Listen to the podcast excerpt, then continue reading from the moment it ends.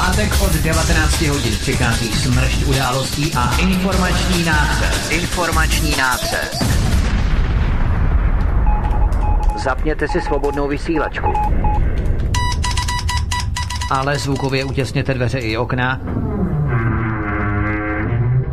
aby vás neslyšeli sousedé. Mohou vás totiž udat za poslech proti evropské propagandy.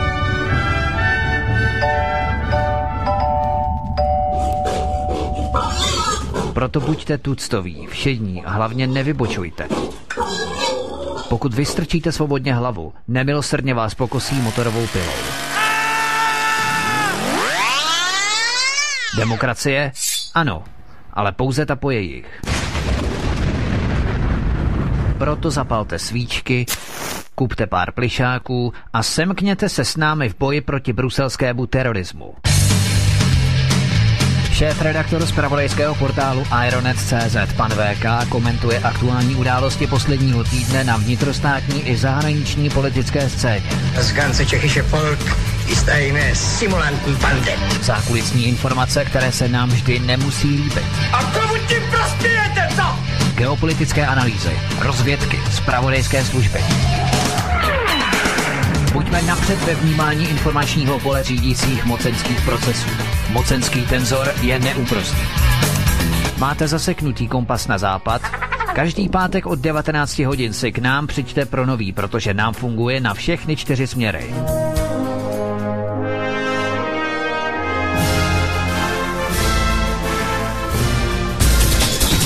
Každý pátek od 19 hodin šéf-redaktor z pravodejského portálu Ironet.cz pan VK krátkými švy jeho atamanského vyčínku vypumpuje náš tlak na 158%. Vedoucí kolotoče. Ve společném programu na svobodném vysílači CS. CS. CS. Ano, ano, dámy a pánové, já vás zdravím a vítám a už jdu tedy připojiti, Hej, jak se to dělá. Teď Martin vypad.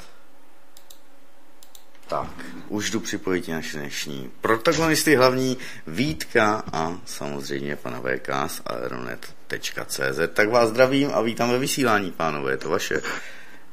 Ahoj Martine, zdravíme na krutý český sever, severní vítr je plachý, každopádně dnes je docela horké počasí, tak to nebude zase tak až uh, ošemetné. Každopádně zdravím tebe, zdravím všechny posluchače a ahoj i uh, do Německa, tobě VK, ahoj.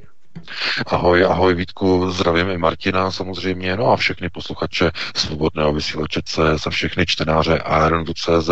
Dneska začínáme výjimečně včas, takže toho stihneme asi hodně, možná skoro všechno, takže se nebudeme zdržovat a rovnou se vrhneme do prvního tématu. Tak můžeme, Martine, jo? Ano, ano, je to vaše. Super, díky moc. Tak eh, my tady máme docela dost témat, eh, kromě prolomení Benešových dekretů a Afričana, který znásilnil 16-letou školačku v severních Čechách. Tady potom se podíváme i na lehce starší zprávu. Podíváme se do Argentiny, do Uruguaje, kde došlo k výpadku elektrické energie 50 milionů obyvatel. No a také se podíváme do Německa eh, na Podíváme se do Německa za Angelou Merkelovou, které se chopila nekontrolovatelná třesavka nebo třas tumor takzvaný. A to vyvolalo, vyvolalo docela další zajímavé konotace a spekulace ohledně její osoby. Ale abychom se tedy ničím nezdržovali, pojďme na první téma. Byly prolomené Benešové dekrety. To je hlavní poselství tohoto týdne. Soud v Hradci Králové poprvé v historii prolomil Benešovy dekrety. Vdova, vdova po vojákovi Wehrmachtu ve službách nacistické vojenské rozvědky bude v České republice restituovat majetek ve výši 3 miliard korun.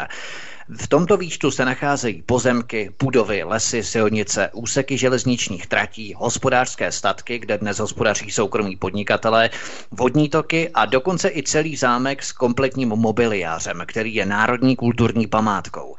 Sudeto německý Landsmannschaft triumfuje a označuje tento rozsudek za precedens pro další žaloby. A stavidla se otevřela, protože další na řadě je rod Lichtensteinů. Lichtensteinové totiž podali žaloby k 26 českým soudům. Poslouchejte dobře. Chtějí majetek zabavený podle Benešových dekretů. Na Českou republiku se řítí hordy potomků SSáků, kteří se nám budou vysmívat, protože už nejsou svědkové, kteří by potvrdili jejich příslušnost k Hitlerově třetí říši. A začneme dvěma nebo možná třemi otázkami VK. Jedna, jednak přece existují archivy, které dokazují jejich příslušnost k orgánům nacistické třetí říše. Vy například Karel Valderode, o kterém padne řeč za chvíli v souvislosti se zámkem Nový Rohozec. A Druhá otázka, kterou, když tak budeme řešit potom, ale jak se k, této, k tomuto šokujícímu prolomení Benešových dekretů postavily české politické strany, zejména ty alternativní. A třetí otázka, tento rozsudek je konečný, anebo se lze proti němu odvolat k vyšší soudní instanci. Tak začneme těmi archivy. Jak je možné, že v rámci ústru, například uh, Ústav pro studium totalitních režimů, tak máme tady něco, máme tady třeba evidence o uh, bývalých STBácích, kteří se rekrutují potom ve vrcholových politi- pozicích české politiky a na ty záznamy jsou a najednou na STBáky, Wehrmachtáky a tak dále, tak uh, najednou na ně záznamy nejsou, i když tedy jsou evidovaní, ale už se neberou v potaz a spolehá se v podstatě jenom na to, zda existují nějací svědkové a archivy se jaksi vůbec neberou v potaz a vůbec je nikdo nezajímá. Tak jak je to možné? No, to je hlavně problém polistopadového režimu v České republice. E, má to totiž určité souvislosti, o kterých si musíme něco říct. E, v roce 1945, když došlo k osvobození Prahy v květnu sovětskou armádou, tak sovětští vojáci samozřejmě skonfiskovali a zrekvírovali všechny zůstávající dokumenty nacistických německých úřadové. V Pečkově paláci v Praze mělo sídlo gestapo, takže tam oni byli jako první a všechno, co tam zůstalo, ještě nebylo zlikvidováno, spáleno, tak eh, sovětská armáda zajistila stejně tak eh, všechny dokumentace Abwehrstelle, to znamená německé eh, tajné služby, nebo bychom mohli říct vojenské kontrarozvědky tehdy v nacistickém pojetí. K tomu se ještě dostaneme. A tyto dokumenty byly odvezeny do Sovětského svazu hned vlastně v květnu, v červnu a červenci roku 45. No a tyto dokumenty na vyžádání eh, bylo možné získat a je stále ještě možné získat z ruských nebo bývalých sovětských zdrojů, z ruských archivů. Eh, německá vláda tak učinila v několika případech v kauzách bývalých SSáků, konkrétně tady některých vlastně těch, kteří se vlastně podíleli na procesech eh, v souvislosti eh, vlastně s takzvaným konečným řešením, eh, tak když vlastně byly zjišťovány vlastně údaje o těchto bývalých SSácích, tak e, německá vláda si požádala a požádala vlastně moskevské archivy o předání informací, e, dokumentů zabavených při vlastně nebo na konci druhé světové války, kdy sovětská armáda zrekvírovala všechny dokumenty nejenom tedy v Praze, ale i v, samozřejmě v Berlíně.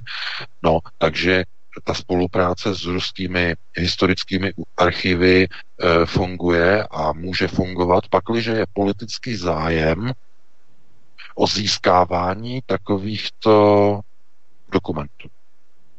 Problém je v tom, že po roce 1989 platí generální zákaz na získávání jakýchkoliv informací o SSácích z, z ruských archivů. Není politický zájem. A mohli bychom se ptát, z jakých důvodů. No, z jakých důvodů. Praha je protektorátem. Protektorátním centrem řízení po roce 89. A vidíte procesy přetahování se o, proces, o takzvané systémy řízení mezi globalisty, mezi neokony. Mluvíme o tom de facto každý pátek. A e, když, e, a my se k tomu ještě dneska dostaneme, ale když se podíváte, jakým způsobem rozhodují soudy v jednotlivých kauzách, tak najednou zjišťujete, že tyto soudy plní nějakou objednávku, něčí objednávku. Je to objednávka německé státní moci. Sude to německá objednávka z pohledu eh, lajků, kteří se na to dívají jakoby z laického vnějšího pohledu, ale z vnitřního pohledu je to objednávka těch sil, které usilovaly o ukotvení vládnoucí role tzv. třetí říše. Dnes jsou to jejich potomci, respektive jejich vnuci, kteří se snaží dokončit realizaci nedokončeného projektu Třetí říše, ale v novém kabátu, v novém systému eh, takzvané nové Evropy, eh, rovněž můžete říkat takzvané čtvrté říše, protože projekt Evropské unie je jiným pokračováním války, která byla ukončena v roce 45. To znamená, je to pokračování jinými prostředky, nikoli válečnými, ale mocensko-silově politickými v rámci celé Evropy. A ten proces probíhá. Eh, jediným, řekněme, jedinou překážkou na blokaci těchto procesů byly dvě mocnosti, které eh, vyhrály nebo zvítězily ve druhé světové válce. Spojené státy na jedné straně jako velmoc a Stalinův sovětský svaz jako druhá velmoc na druhé straně. E, ty další spojenecké země, prosím vás, vůbec nepočítejte mezi role vítězů války. Byla by chyba považovat e, Velkou Británii nebo Francii za vítěze války, protože e, ti nemají s vítězstvím vůbec nic společného. Pokud by nevstoupily Spojené státy do, do války, tak by Británie dnes už ne, neexistovala, ta by byla, válka by dopadla jinak a stejně tak, kdyby Sovětský svaz nevstup, nevstoupil do války, tak by taktéž válka dopadla úplně jinak. Čili ono bipolární rozdělení světa po druhé světové válce bylo rozděleno mezi Spojenými státy a Sovětský svaz. Toto bipolární rozdělení, tyto dvě, tyto dvě země, tyto dva státy, tyto dvě velmoci představovaly největší překážku původním architektům Třetí říše, kteří se snaží o revitalizaci projektu onoho souručenství, o kterém bychom mohli hovořit, že bylo realizováno z pozice určitých e, představ takzvaný, takzvaných elit. No a když se podíváte eh, na některé výroky dnešních izraelských představitelů, kteří velbí a blahořečí Adolfa Hitlera. Přinesli jsme o tom nedávno video eh, od dvou rabínů, kteří vyučují na vojenské akademii eh, v Izraeli a chválí na svých přednáškách Adolfa Hitlera. A jediné, co je mu možné vyčítat podle jejich slov, je to, že Adolf Hitler se postavil respektive stál ve druhé světové válce na špatné straně, že nebyl na straně Židů. No a to vám určitým způsobem jakoby napovídá, co je plánem čtvrté říše. Dokončení toho, co započal Adolf Hitler. Proto všichni potomci třetí říše jsou dnes jejich, oni sami dříve v 50. 60. letech a dnes jejich potomci jsou v čele Evropských unií a všech unijních struktur bývalé, bývalí potomci, děti, a nebo v dnešní době dokonce už vnuci bývalých SSáků. No a znovu, podívejte se na to a určitě si toho všímáte, že nastavení, mocenské nastavení ve střední Evropě je udělané tak, že na jedné straně tzv. globalčiky působí proti americké armádě, to znamená proti Spojeným státům, zhoršování vztahu se spojenými státy a na straně druhé e, jsou jakoby tolerovány procesy proti Rusku, proti e, souručenství s Ruskem a tak dále a tak dále. To znamená, e, jedna strana jakoby se snaží vytlačit Spojené státy z Evropy a protistrana se snaží vytlačit Rusko z Evropy. To znamená, izolace bývalé světové velmoci eh, po druhé světové válce a izolace druhé bývalé světové mocnosti Spojených států. Můžeme o nich mluvit jako o bývalých velmocích, protože obě velmoci dnes už neřídí procesy do značné míry. Protože světové centrální řízení se přesouvá někam úplně jinam. Přesouvá se do Číny. To by bylo ovšem na jinou diskuzi. Problém s těmito rozsudky které se objevují eh, v České republice, tak vedou jenom k jedné jediné věci, ke zrušení a Eh, spíš říkejme ne zrušení, ale mm, ta, k procesu takzvané abolice Benešových dekretů. To je důležité to slovo. Abolice znamená opuštění dekretu. Oni vědí, že je nemohou deklaratorně zrušit, protože by to vyvolalo emoce u Čechů. U těch Čechů by to vyvolalo negativní emoce. Takže Benešovy dekrety zatím se rušit nebudou, ale pozor, to neznamená, že nelze provést proces abolice, opuštění účinnosti těchto dekretů. A to má velkou soustažnost eh, k tomu, co přijde poté. Jestliže dekrety již nejsou uplatňovány pro výkon práva, no tak po nějakém čase dojde i k tomu deklaratornímu samotnému zrušení dekretů, protože lidé už na to budou zvyklí a řeknou si, e, ty dokumenty už stejně nemají účinnost, to znamená, rovná se byla provedena abolice, a tudíž je nám jedno, jestli budou deklaratorně někdy v budoucnosti za pět, za deset let ty dekrety zrušeny takzvaně, eh, takzvaně eh, systémově, deklaratorně, je nám to jedno. To znamená, v té chvíli už to těm lidem bude jedno, když to v praxi bude fungovat tak, jak to funguje dnes a jak to fungovalo dnes začátkem týdne u Hradeckého soudu kde došlo k pošlapání a k historickému prolomení Benešových dekretů.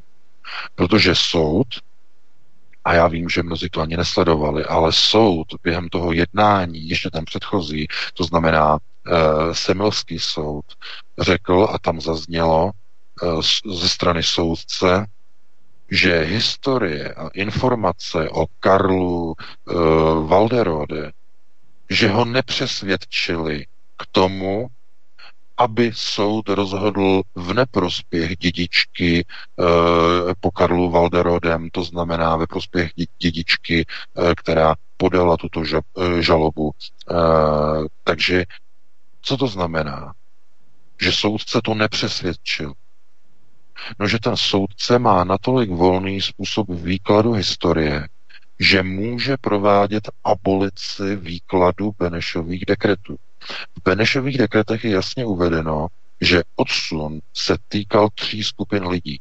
Týkal se občanů německé národnosti, týkal se občanů maďarské národnosti a ve třetí instanci se týkal všech zrádců bez ohledu na národnost a státní občanství, kteří se zdržují na území tehdejšího Československa. Na tyto tři skupiny bez výjimky se vztahoval. No a dnešní výklad e, českých soudů de facto je granátem vhozeným do systému Benešových dekretů. Protože jestliže dnes už obyčejní soudci, mimochodem velmi mladí, neskušení, mohou říct, že oni neuznávají Benešovy dekrety, že argumenty o tom, že Karl Walderode byl členem německé strany Konráda Henleina, což je zdokladovatelné, že sloužil dva, téměř dva roky eh, ve Wehrmachtu a v rámci Wehrmachtu byl přidělen k nacistické tajné službě k centrále Abwehrstelle v, v Praze, no tak takový soudce se dopouští de facto z našeho pohledu, a nejenom z našeho pohledu, eh, vlasti zrady. Protože de facto narušuje a likviduje jeden ze základních pilířů české státnosti. Protože Benešovy dekrety, a to si musíme uvědomit, jsou základním pilířem České ústavy, přestože z nějakých důvodů, které jsou mi neznámé, o kterých můžeme spekulovat, nebyly Benešovy dekrety e, přímo explicitně zaneseny v roce 93 nebo v průběhu roku 92 během přípravy do České ústavy. Například i tam hned na začátku v ústavě máte napsáno, že jako, veške, jako že veškerá práva, veškerá moc, e, že náleží v České, jako v České republice lidu. No a tam samozřejmě to je taková, řekněme, gumová definice, protože by tam mělo být napsáno, že veškerá moc Eh, v České republice náleží občanů České republiky. Pokud tam napíšete lidu, jak tam stojí v České ústavě teď, tak to znamená, že to může být veškerý lid, jakýkoliv lid, včetně cizinců, kteří nemají občanství, včetně sudeťáků, kteří nemají občanství, včetně e, nějakých e, bezprizorních e, náplav, které přijdou a přihrnou se do České republiky a začnou třeba znásilňovat české ženy a dívky, k čemuž se také ještě dneska dostaneme. Ti všichni mají práva zaručená Rycheckého ústavu z roku 93. Ta ústava je úmyslně napsaná tak, aby byla plná nedokonalosti. Úmyslně. Až je to zvláštní a zarážející. Konec konců jsme to diskutovali s mnoha odborníky a Oni říkají, že tam tehdy probíhaly strašné věci, když se dělala ústava. Tam se měnila slovíčka cílem, aby byla tak ohebná, tak pružná, aby se dala Česká ústava i do budoucna vysvětlovat různými věcmi. No a největší odpor byl proti Benešovým dekretu. Oni nechtěli, aby byli součástí ústavy České republiky z jasných důvodů, aby v budoucnu mohla být vyvolána abolice a následně zneplatnění Benešových dekretů. Konec konců dnešní šéf ODS, pan Petr Fiala, se setkával se zástupci uh, sudeto německého Landsmannschaftu, i se zástupcem vlastně takzvaného hnutí Pan Evropa s Otou von Habsburkem, no to je ta známá kauza z počátku 90. let v té knize, tam on je vyfocený. To znamená, už z začátku 90. let byli čeští mladí politici, o kterých bylo známo, že se dostanou v budoucnu k procesům řízení ve svých stranách, tak byli de facto infiltrováni a byli přesvědčováni a zpracováváni k myšlence nejprve spolupráce s, s takzvanými sudetoněmeckými spolky a následně k tomu, aby byly spochybněny Benešovy dekrety a následně, aby byla provedena abolice a v konečném důsledku deklaratorní zrušení eh, Benešových dekretů. Proto oni se o to snaží neustále. Jenže oni to dělají chytře, oni to nedělají z pozice eh, svých německých, eh, řekněme, takzvaných krajanů, protože ví, že, to ne, že by to nefungovalo, to by byl útok zvenčí a proti tomu je český národ ještě v podvědomí stále velice odolný. Jenže když tenhle proces rušení a likvidace Benešových dekretů začnou provádět soudci v České republice, tak je to rozvrat národa. Protože ti soudci jsou jako nezávislí, nikdo je nemůže kontrolovat, to bylo také tak schválně udělané, v ústavě, že je, je to takzvané oddělení výkonné, zákonné, e, zákonné a, e, nebo zákonodárné moci, výkonné a zákonodárné, to znamená oddělení těchto mocí od sebe. Oni to tak udělali, e, aby byla jako zaručena stejně justiční moce. Tyto tři moci, aby byly od sebe odděleny, aby byly jako takzvaně zaručena nezávislost. To vám určitě říkali, že nezávislost, ale to bylo kvůli něčemu jinému. To bylo kvůli tomu, aby nikdo nemohl zasahovat do chystaných procesů e, globalizace, která měla přijít, která už tehdy byla e, v podstatě naplánována. Kdyby soudci byli odvolatelní, byli kontrolovatelní, no tak by nemohli vynášet takovéto protinárodní a vlastně zrádné rozsudky. V dnešní době se proti tomu nikdo nemůže postavit. Nikdo nemůže, nikdo nemůže protestovat, protože oni jsou nezávislí. Nikdo nemůže zasahovat do jejich rozhodování. No a v určité chvíli to dojde do takového, řekněme, úseku, do takové chvíle, kdy najednou zjistíte, že není možné jiné, jiného řešení záchrany národa vůbec, než jsou některé procesy, které se poprováděl Josef Stalin po té, co se dostal k moci. Když zjistil v Rusku po smrti uh, Vladimira Iljiče Lenina, že všechny ruské soudy jsou nereformovatelné, protože ve všech jsou nasazeni soudci, kteří soudí proti zájmům Sovětského svazu a proti zájmům eh, takzvaných, eh, takzvaných Sovětů, a ve prospěch trockistů. No tak uh, Stalin viděl, že, ne, že ať dělá jakoukoliv politiku, tak tito soudci mu budou všechny ty jeho rozhodnutí rušit. Možná vám to něco připomíná. Kontrolní otázka. Kde dneska, v jaké zemi dochází k procesům, že zvolenému lídrovi, prezidentovi, najednou federální soudy ruší jeho dekrety jeden za druhým, pořád a pořád. On chce zlepšit americké řízení, chce zlepšit ochranu proti migrantům, chce postavit zeď, chce zablokovat proces nasunování migrantů a ty soudy mu to pořád ruší a ruší a ruší a ruší a ruší. No víte, jaká je to země. Jsou to Spojené státy a Donald Trump a federální soudy, kterému tam ruší všechny dekrety.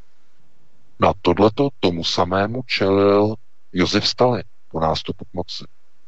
Ani on by nedokázal realizovat systém Sovětů bez toho, aniž by se nejdříve nevypořádal, nevypořádal se soudci. Proto je nechal popravit a postřílet. Několik stovek soudců. Tehdy. Trockistů. A teprve poté se začaly provádět změny v Sovětském svazu.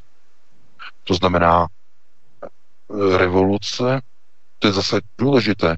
Oni říkají, že revoluce požírá své děti, e, protože ty procesy vlastně nastartovávají válku mezi několika skupinami osob.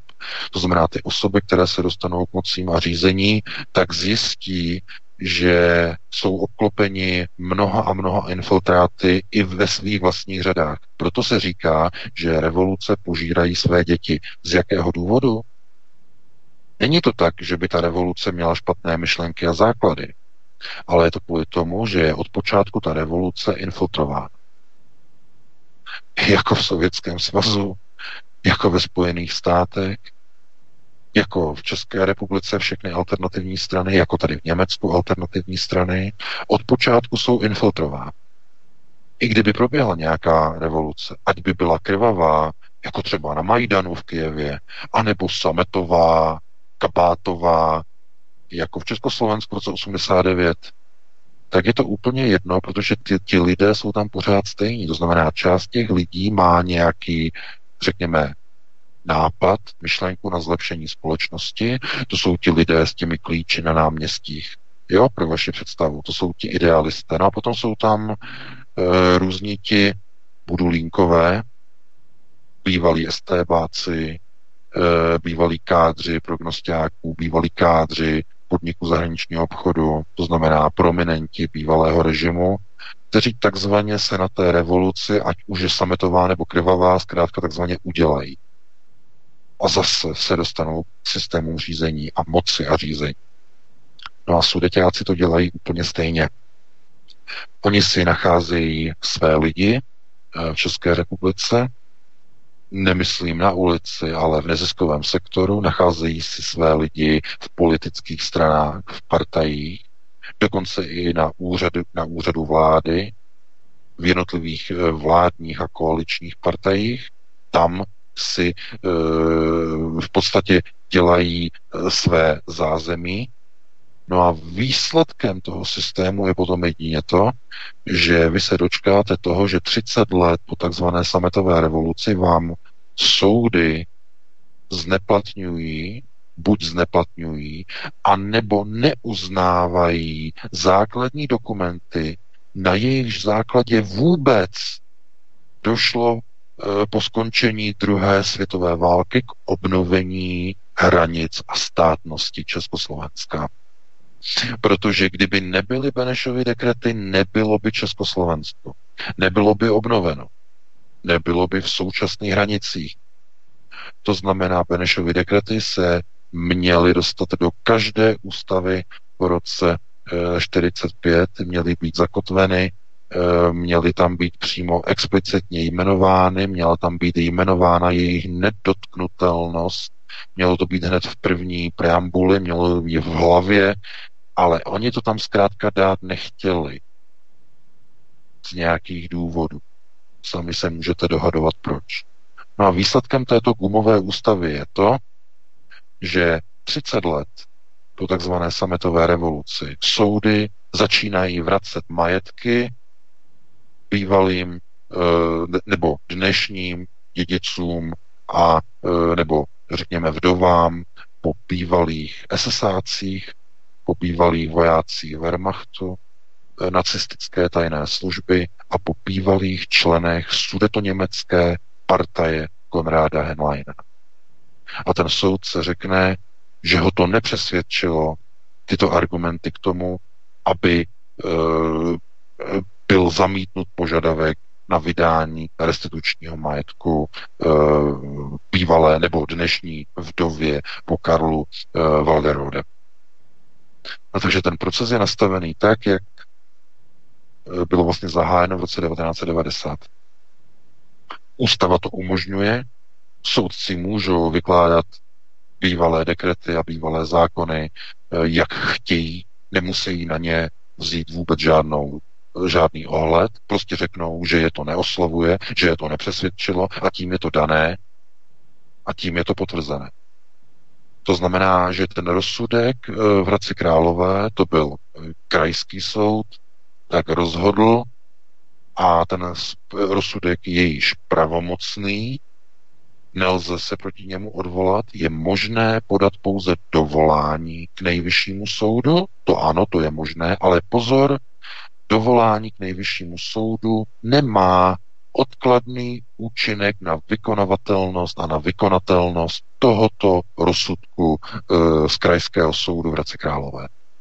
Takže je vymalováno, je hotovo. A e, jak si teď zmínil před chvílí Vítku, eh, Lichtensteinové jsou, jsou další v pořadí. A to je sakra velký rod s obrovskými majetky. S nimi se Valderode vůbec nemůže srovnávat. To, to, je, to jsou drobné. To je plivnutí v moři. To znamená, tohle je zkušební udička, jestli to projde jako precedens. A prošlo. No a bude to použito. Bude to použito jako precedens k tomu, aby Lichtensteinové mohli říct, podívejte se, podívejte se, váš soud v České republice v Hradci Králové už to jednou rozhodnul v naší kauze takto, takto, takto. No a to je přesně ono, o čem pořád hovoříme. To je salámová metoda. Kolečko po kolečku, pomalu, nenápadně, neznatelně a ta štankle salámu ubývá, ubývá a vy si toho ani nevšimnete. Stejně jako s tou vařenou žábou. Ta žába tam sedí v tom hrnci s vodou a vy pomalu ohříváte vodu, pomalu, pomalu, no a, žába se nechá uvařit dobrovol. Protože to nezaregistruje tu změnu. V dlouhém časovém 30-letém horizontu. Otázka kontrolní číslo jedna. Kdyby soud v Hradci Králové, který rozhodl teď v pondělí, takhle rozhodl v roce 90. No víte, co by se stalo? Okamžitě by byly demonstrace občanského fóra na náměstích, okamžitě by byly eh, tlaky na, od, na odvolání soudců jako, jako vlasti zrada. Všichni by o tom hovořili. No a podívejte se, uběhlo 30 let a žába, český občan, je vařená. Proč si to myslím a proč jsem o tom přesvědčen? žádná z politických partají se ke skandálnímu rozhodnutí Hradeckého soudu vůbec nevyjádří. S výjimkou Miroslava Ransdorfa, eh, teda ne, pardon, pardon, eh, s, s výjimkou eh, pana Mir- Miroslava Grebeníčka z KSČ. Z no, jeho... KSČM zveřejnili dokonce na svém oficiálním Facebooku. Ano, a, ano, jo, ano, tohleto. Tak... ano, ano, ano. Mimochodem, pán názor by se v hrobě obracel, to je pravda, jo? Ano, to, ano. To, to... A to by se skutečně, takže KSČM se k tomu vyjádřila. Já jsem samozřejmě sledoval, jaká bude reakce SPD. Nic. Nula. Na jejich Facebooku nula. Neochota vyjádřit se k této věci. Zájem udělat tiskové prohlášení, že SPD nesouhlasí a považuje za skandální rozsudek, který padl v Hradci Králové, rozsudek zrádný a vyzvat k odvolání všech soudců k jejich disciplinárnímu řízení a ke zrušení rozsudku. Tvrdě jít proti tomuto. Tvrdě a nic. Nic. ticho po pěšině. Takže no, já jsem čekal, že si na tom SPD udělá a ohřeje polivčičku. Proč by ne? To by si jedině vylepšili renomé SPD u vlastenců. Jedině. A já jsem čekal, že se toho chytnou. A ne, nic. Prostě nic. Komunisté ano, ale jako no tak co to má znamenat? Eh, já vím, že je pěkný a my se k tomu dneska ještě dostaneme eh, k útočníkovi a k tomu uh, migrantovi, který byl propuštěn v Drážďanech a znásilnil u Terezína českou dívku, k tomu se dostaneme. Ale touto kauzou se třeba SPD za, za, zabývá, jsou tam články na Facebooku SPD a tak dále, tak dále, tam řeší prostě pořád dokola, ale to je naprosto nepodstatný. Jenom jsem chtěl říct, že SPD se zkrátka zabývá takovými, jakoby já neříkám, že to je, že to je nepodstatnost, to jako je podstatný, ale není to tak důležité jako to, když jsou prolomeny a byly prolomeny Benešovy dekrety, kdy partaj, minimálně která se definuje jako pronárodní, tak musí k tomuto zaujmout to nejostřejší, eh, nejvíce radikální stanovisko, jaké je vůbec možné. Protože tady se hraje o samotné národní ukotvení státu po roce 1945. Protože, dámy a pánové, tady znovu, jenom to musíme velice rychle vysvětlit.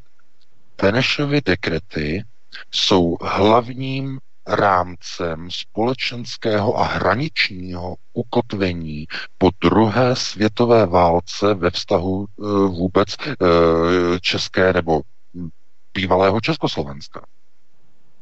Protože tyto dekrety nastavují majetkové, pozemkové a společenské struktury, které, na kterých je stavěno a na kterých je, řekněme, systémově dnes odkazováno od roku 1945.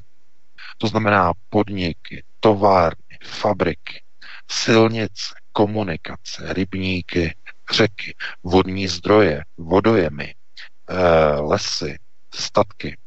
Tohle to všechno někde v pohraničí dříve patřilo německému národu, německému obyvatelstvu. A když se jenom podíváte na mapu Sudet, no tak sakra, lidi, občané, začněte něco konečně dělat v České republice. Sekněte a klepněte tyhle ty lidi přes ruku. Pokud vám soudci tohle dělají, staví se do role zrádců, vy můžete přijít o svoje pozemky, vy můžete přijít o svoje majetky, o svoje podniky, statky, továrny. Netýká se to jenom obyčejných lidí, obyčejného českého člověka, který ryje těmi ústy v zemi a pracuje za čtvrtinové mzdy ve srovnání tady s Německem. Ne, ne, ne, ne, ne, to není jenom on, koho se to týká. Se týká i podnikatelů, velkých firm, velkých továren, podniků, eh, provozovatelů všeho možného. Vodních zdrojů, všech těch rybníků v jižních Čechách a tak dále. Ti všichni by měli být okamžitě v alarmu, protože tam, kde momentálně podnikají, to kdysi patřilo německému národu. A jestliže čeští soudci spochybňují Benešovy dekrety a vracejí majetky bývalým členům sudeto německé strany Konráda Henleina, tak je konec. Je vymalováno. Je to počátek konce České republiky po roce 1945. Dokonce tím je vysílání i precedens směrem na Slovensko. A e, řekněme, vytváření bezpečnostního rizika i pro slovenské občany. Protože Benešovy dekrety se týkaly i Maďarů. Takže co tu dělají české soudy?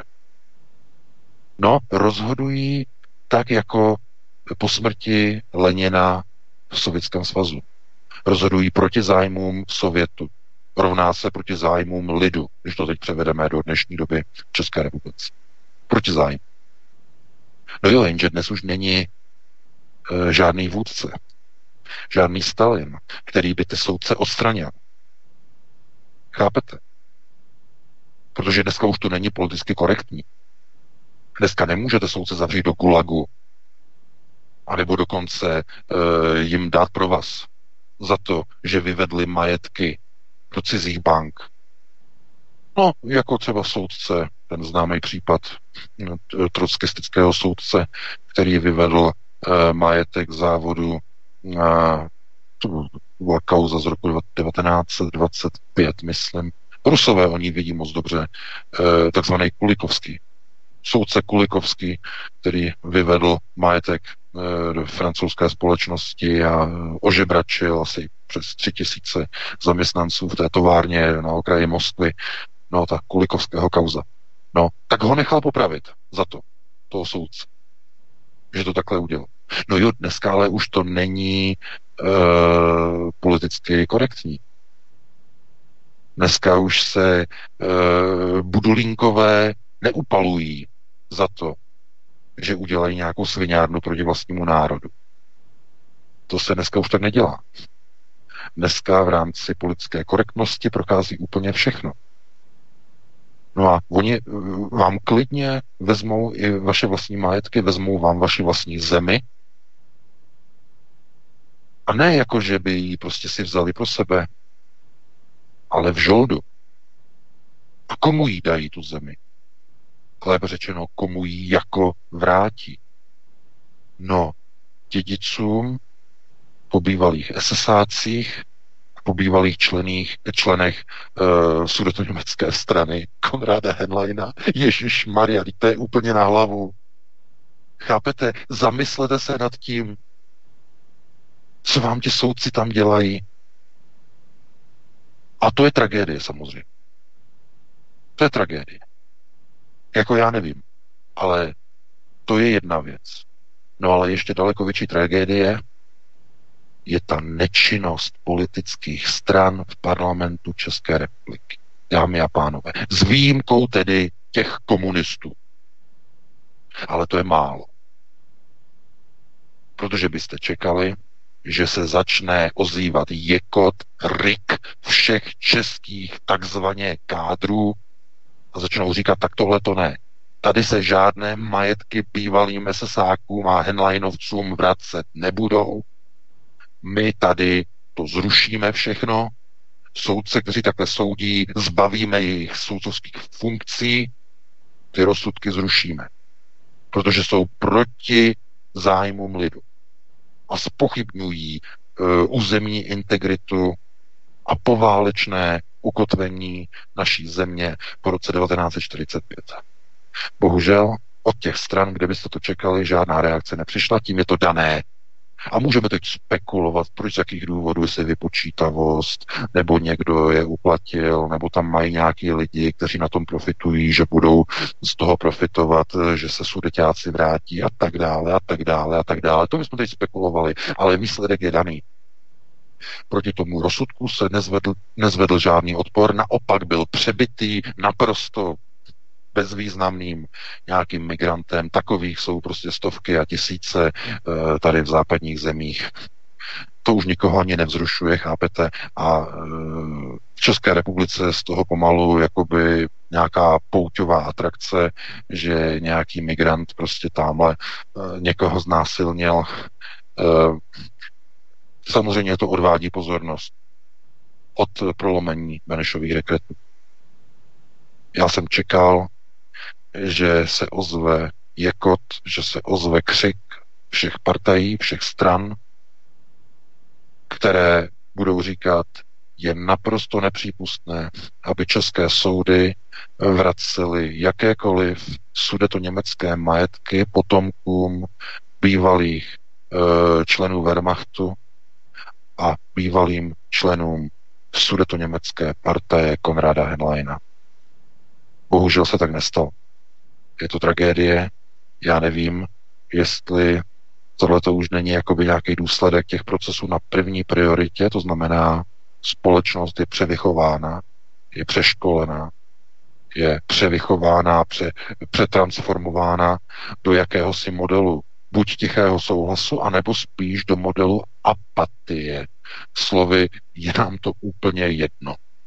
my máme dost svých starostí, je nám to fuk, co se stane? Protože, chápete, politické partaje se chovají jako améby. Reagují na světlo a na tmu. Světlo tma, světlo tma. Vybírají si politická témata, eh, na kterých se takzvaně chtějí udělat a zviditelnit. To víte o všech partajích. Dělá to hlavně z SPD, která to využívá velmi často. A nemusíte jí to mít za zlý, to je normální, dělají to všechny strany. Ale tam, kde by se mohli udělat a politicky se etablovat jako největší odpůrci navracení majetku sudeckým Němcům a bývalým eh, Henleinovcům, tak tam je naprosté a mrtvolné a chorobné ticho. No a to, to mě opravdu šokuje úplně nejvíc, protože bych velmi rád věděl, co zatím je. Kdo zatím je. Proč to ticho? To znamená, to už jsou všichni koupení. To už si ty politiky, to už si vás koupili všechny? Chápete, jak se na to jinak máte dívat? Protože opravdu jenom od těch komunistů přišla nějaká reakce, nějaké odsouzení. A to je málo. To je strašně málo. Takže já se dívám na eh, tenhle ten rozsudek Hradeckého soudu jako na počátek pokusu o rozpad a rozvrat České republiky po válečném uspořádání po roce 1945. Protože, pozor, bude velmi těžké zastavit vracení majetku sudeťákům a bývalým SSákům ve chvíli, kdy Hradecký soud jasně vyslal signál, že nemá naprosto sebemenší problém vracet majetek eh, vdově po bývalém členovi Wehrmachtu a po bývalém členovi Henleinovi z německé strany. To je signál, který je vyslán směrem k německému Landsmannschaftu a ke všem šlechtickým rodům, kteří kolaborovali a kteří přijali eh, v rámci árizace německé občanství po roce 1939. Takže eh, v rámci českých zemí. Takže tohle je opravdu kritický proces. Přišel velmi rychle. Já jsem to nečekal, že to bude takhle rychle, nicméně pozor, tohle je pouze ochutnávka toho, co teprve přijde. V řadě a ve frontě již stojí Lichtensteinové, kteří budou a kteří dnes žádají Českou republiku o více, eh, o majetky ve výši uh, majetku, který přesahuje téměř 1,5 bilionu korun. Bilionu korun. Lichtensteinové. A to je jenom účetní hodnota vyjádřená někde v nějakých papírech. Ve skutečnosti toho bude mnohem víc. Takže taková je realita. Takže já bych to tímto jakoby uzavřel, předal bych ti slovo Vítku, máme uh, skoro 20 hodin, dáme si jednu písničku, jednu přestávku a potom bychom se hned pustili v druhé hodině do dalšího tématu. Ano, ještě dořešíme tohle téma, potom se pustíme do dalších témat. Máme čtyři na hodinu, tak to zhruba každé 15 minut, abychom to tak stihli během těch 60 minut. Takže Martin, dáme si písničku a pak pojedeme rychle, jo? Ano, ano, ano, něco vyberu a jdeme tam tedy něco dát. Tak Petru Janu, sice jsme jich hráli naposled, ale asi nevadí. Tak, tak, tak, dámy a pánové, já se zeptám, zda máme všechny protagonisty dneska nachystané. Opětovně. Tak, Vítku. Tak, slyšíme se, Martina, ahoj. Jo, výborně, ahoj. Super, dobře, ano, ano. Slyšíme se, já myslím. Fajn, fajn, fajn. Dobře, tak pánové, je to, na t- je to vaše další téma? Tak, díky Martine. Já jenom dořeším tohle téma, které jsme rozpracovali a rozdebatovali minulou hodinu, abychom to nějak završili a vsadili tomu určitý mezinárodní kontext. Protože a my jsme o tom několikrát mluvili, a myslím, že to není nic nového, kdo poslouchá pravidelně naše pořady, tak jsme o tom sice ne minulé ani měsíc, ale před několika měsíci jsme o tom mluvili i opakovaně.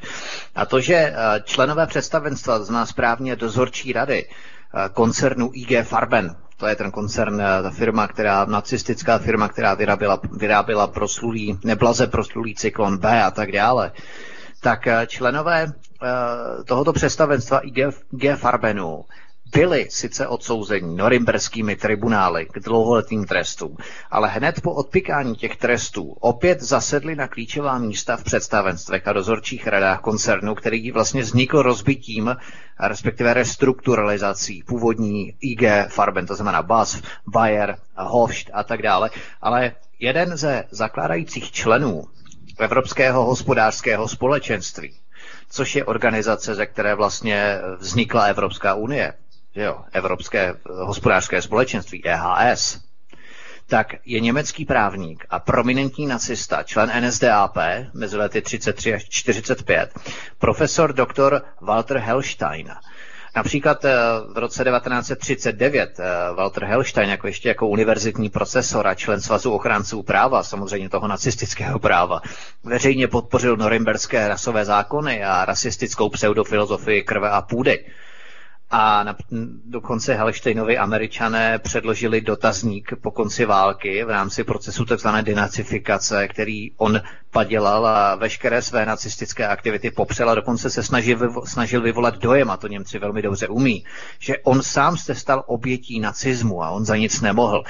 A tento profesor, doktor Walter Hellstein se v roce 57, 1957 stává prvním a zakládajícím prezidentem Evropské komise. Existuje dokonce fotografie z roku 1957 dokumentující podpis tzv. římské smlouvy a tady sedí Hellstein, Walter Hellstein, tento prominentní nacista, hned vedle prvního poválečného západoněmeckého kancléře Konráda Adenauera. Ale on není jediný, protože dalším nacistou, který byl v Norimberku odsouzený za válečné zločiny a otrokářské aktivity koncernu IG Farben, byl Fritz ten Mayer, který roku 56 po odpikání toho trestu přesedl rovnou z vězeňské pryčny rovnou na křeslo předsedy správní rady koncernu BASF což je jakoby jeden ten oštěpenecká firma v rámci IG Farbenu, původního tedy. A i on je dnes považovaný za jednoho z architektů korporativní moci Bruselské Evropské unie. A třetí, Karl Wulster, byl v Norimberku taky obžalovaný. Ale trestu zázračně unikl jaksi a v roce 52 se stal v nově založené chemičce BASF předsedou správní rady. A taky on je považovaný za jednoho z otců zakladatelů Evropské unie, protože do roku 1945 byl členem dozorčí a správní rady firmy uh, německé společnosti pro potírání škůdců, rozumě hmyzu, což byla ta pobočka koncernu IG Farben, která vlastnila mimochodem eh, i ten patent na výrobu neblaze proslulého insekticidu Zyklon B.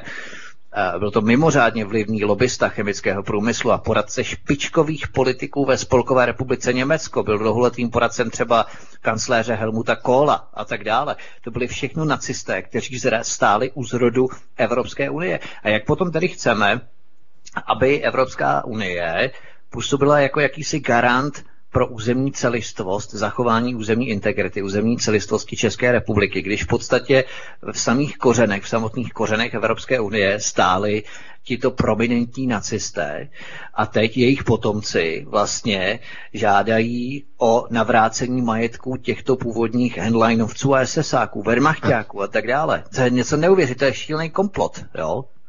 No samozřejmě, to je eh, však to takové to tajemství vlastně, kdo stojí nebo kdo stál za vznikem Evropského hospodářského společenství, to znamená předchůdce Evropské unie. A když se dnes vlastně podíváte na řídící procesy, tak eh, je to přesně o tom, co jsem říkal na začátku té první hodiny. Je to o tom, že je třeba zlikvidovat ty dvě vítězné velmoci, které od roku 1945 kontrolovali Evropu a bránili realizaci koncepce Třetí říše. Třetí říše nebyla realizována, to se zhroutila, ale ti lidé, kteří za ní stáli, eh, mají nový projekt. Čtvrté říše. Jenže už se neříká čtvrtá říše, slovo říše je zapovězená, politicky eh, je to nekorektní. Ten název je Nová Evropa. No ale ti lidé v pozadí jsou úplně ti samí SSáci, kteří e, tu samou myšlenku prosazovali v rámci NSDAP.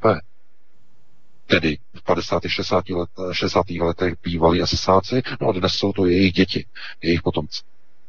všichni ti Frohoštatové a všichni ti uh, hurá, hurá, evropští globalisté, no to jsou potomci bývalých SSA. To znamená, prosazují vytvoření té říše jinými prostředky. No a znovu, znovu ptát se jako u hloupých, jako u blbých. Kdo je nejbohatší zemí v projektu, kdo nejvíce profituje z projektu Evropské unie? Otázka několik vteřin e, napjatého ticha. No ano, Německo. Kdo pracuje pro německý průmysl za čtvrtinové mzdy jako během Total Einsatz totálního nasazení? Chvilka ticha, otázka. No, zase český dělník. Takže co se změnilo? Od dob protektorátu, od dob nacistické říše, třetí říš. No, jediný rozdíl je v tom, že nikde už nejsou rozmístění němečtí vojáci Wehrmachtu. Místo nich jsou tam německé neziskovky Konrad Adenauer Stiftung, e, Boll Stiftung a další Stiftungy pomocí neziskového sektoru pomocí skorumpovaných národních politiků, kteří jsou upláceni těmito SSáky skrze různé sudotněmecké Landsmannschafty. To znamená, procesy řízení jdou na jiné prioritě. Už není potřeba toho vojáka s puškou, flintou a tankem, vojáka Wehrmachtu. Už to není potřeba. Procesy řízení a realizace čtvrté říše se provádí jinými prostředky, ale jinak cíl a plán zůstává pořád stejný a tentýž. No a teď, abychom si v tom udělali trochu jasno eh, ve smyslu toho, eh, mluvili jsme o tom několikrát, kdo stál v pozadí nacistického Německa, kdo financoval NSDAP, kdo platil v roce 33 volební kampaň Adolfu Hitlerovi. No, jistá, jistá banka Rothschild, e, pařížské křídlo. To znamená Rothschildové, Dům Sio. No a proč dnes je Brusel řízený těmito panáky a panáčky, kteří jako král svého systémového řízení přišli s oním nápadem vytvořit společnou měnu, et, e, euro a řídit ji pomocí Evropské centrální banky? No, protože, dámy a pánové, ta ECB a ty papírky natisknuté těch eur, to jsou ty zbraně těch vojáků Wehrmachtu, které jsou namířené na vás. To znamená, už není potřeba mířit na lidi puškami a flintama, protože Německo ten systém toho řízení používá jiné prostředky a jiné zbraně. Například ekonomickou závislost na německé spotřebě, na výkonu německé ekonomiky. Když to Německo nepůjde, tak i ten český dělník nebude mít co žrát. Tak je to nastavené. A z těch politiků ve vedení v Praze jsou jenom figury, které mají charakter Eh, politiků dosazených do jakéhosi správního celku, jakéhosi protektorátu. A všichni to vědí. A když dojde na rozhodování soudu a vracení majetku bývalým Henleinovcům, tak ty soudy poslušně skloní hlavu a vrátí majetky. Na poved. No a to je co?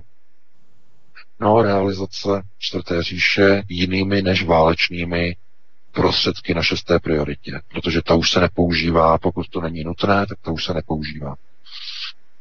Takže z tohoto důvodu eh, je, myslím si, zcela zjevné a jasné, eh, že ustupující moc americké moci v Evropě a stejně tak snaha o izolaci Ruska jsou naprosto jasnými procesy, které mají obnovit sílu a moc takzvané můžeme říkat velkoněmecké říše, jenže má to jeden zásadní takový aspekt a apel. Určitě jste pochopili a poznali, že tihleti, tihleti architekti té čtvrté říše jsou nějací divní. To jste se určitě všimli. Že jsou takový nějaký podivní v tom, že si do vlastní země spou a rvou nějaké Araby. Angela Merkel jako kádr, nikdo to nechápe. Jako, přece takhle by se nacisté nechovali, ne? No a tím se dostáváme vlastně k odpovědi na tu otázku, tedy kdo stál za nacisty a za NSDAP a za třetí říši a kdo financoval a tak dále. No samozřejmě Dům Sion, světový sionisté. Oni, oni chtěli použít národní, vlastenecké, nacistické hnutí Adolfa Hitlera k prosazení svých systémů řízení. No ono to nedopadlo, protože všichni víme, že Adolf Hitler se vymknul spod kontroly světového sionismu stejně, jako se vymkl Josef Vysarionovič Stalin. Jistě víte, že i bolševici eh, rok 1917 byla to židovská sionistická revoluce. Oni dali povel bolševikům v domu Sion eh, v Londýně, protože Rothschild financoval návrat Uljanova z exilu do Ruska v roce, eh, na začátku roku eh, leden 1917. Oni mu to financovali a Uljanov měl provést revoluci, měl provést převrat a převedení veškerých majetků a národního bohatství Ruska pod hlavičkou revoluce do rukou Rothschildů. A to byl, kdo to prosazoval po provedení té revoluce, tak to byl Trocky. On tím byl pověřený, že on to měl dokončit. No jenže se stalo něco jiného. E, zemřel Vladimir Ilíč Lenin. To je postava, která má, kterou můžeme přirovnat k Donaldu Trumpovi. Je to postava, kterou můžeme přirovnat e, k tomu Okamurovi. Je to postava, kterou můžeme přirovnat k tzv. mesiáš. Uljanov, Lenin, měl ideje, vize, rozdělení půdy e, rolníků, pozemková reforma, aby se Rusové, tehdy velmi chudí, protože tam byla chudoba za dcera, to bylo něco neuvěřitelného, tak aby konečně měli svoji vlastní půdu. To znamená ty vlastenecké myšlenky z pohledu obyčejných Rusů, které skutečně jako můžeme ocenit, jako že to mělo pro ně tehdy nějaký význam. Jenže kolem Uljanova znovu, jako jsem říkal minulý pátek, tady na rádi, kolem toho Uljanova byli nasáčkovaní lidé, všichni do posledního byli židé. Všichni kolem, kolem dokola, kompletně kolem dokola. No a jenom jeden z nich se tam vymykal tomu systému řízení jakási obdoba generála Hinka Bosch. Obdoba. To znamená, měl určitou národní kotvu, nechtěl realizovat systém e, takzvaného trockismu, to znamená vyvádění národního bohatství Sovětského svazu do rukou Rothschildu a tak po, po smrti Lenina, to znamená po smrti Mesiáše, uchopil moc a odstranil trockisty ze systému sovětského řízení. To znamená, uchopil moc v rámci onoho národního ukotvení, té národní kotvy. No a on, když zjistil, že trockisté jsou infiltrováni ve všech ří- rozhodovacích procesech soudů, soudnictví, bank, armády, policejních orgánů, všude tam byli trockisté. Ruští generálové tehdy e,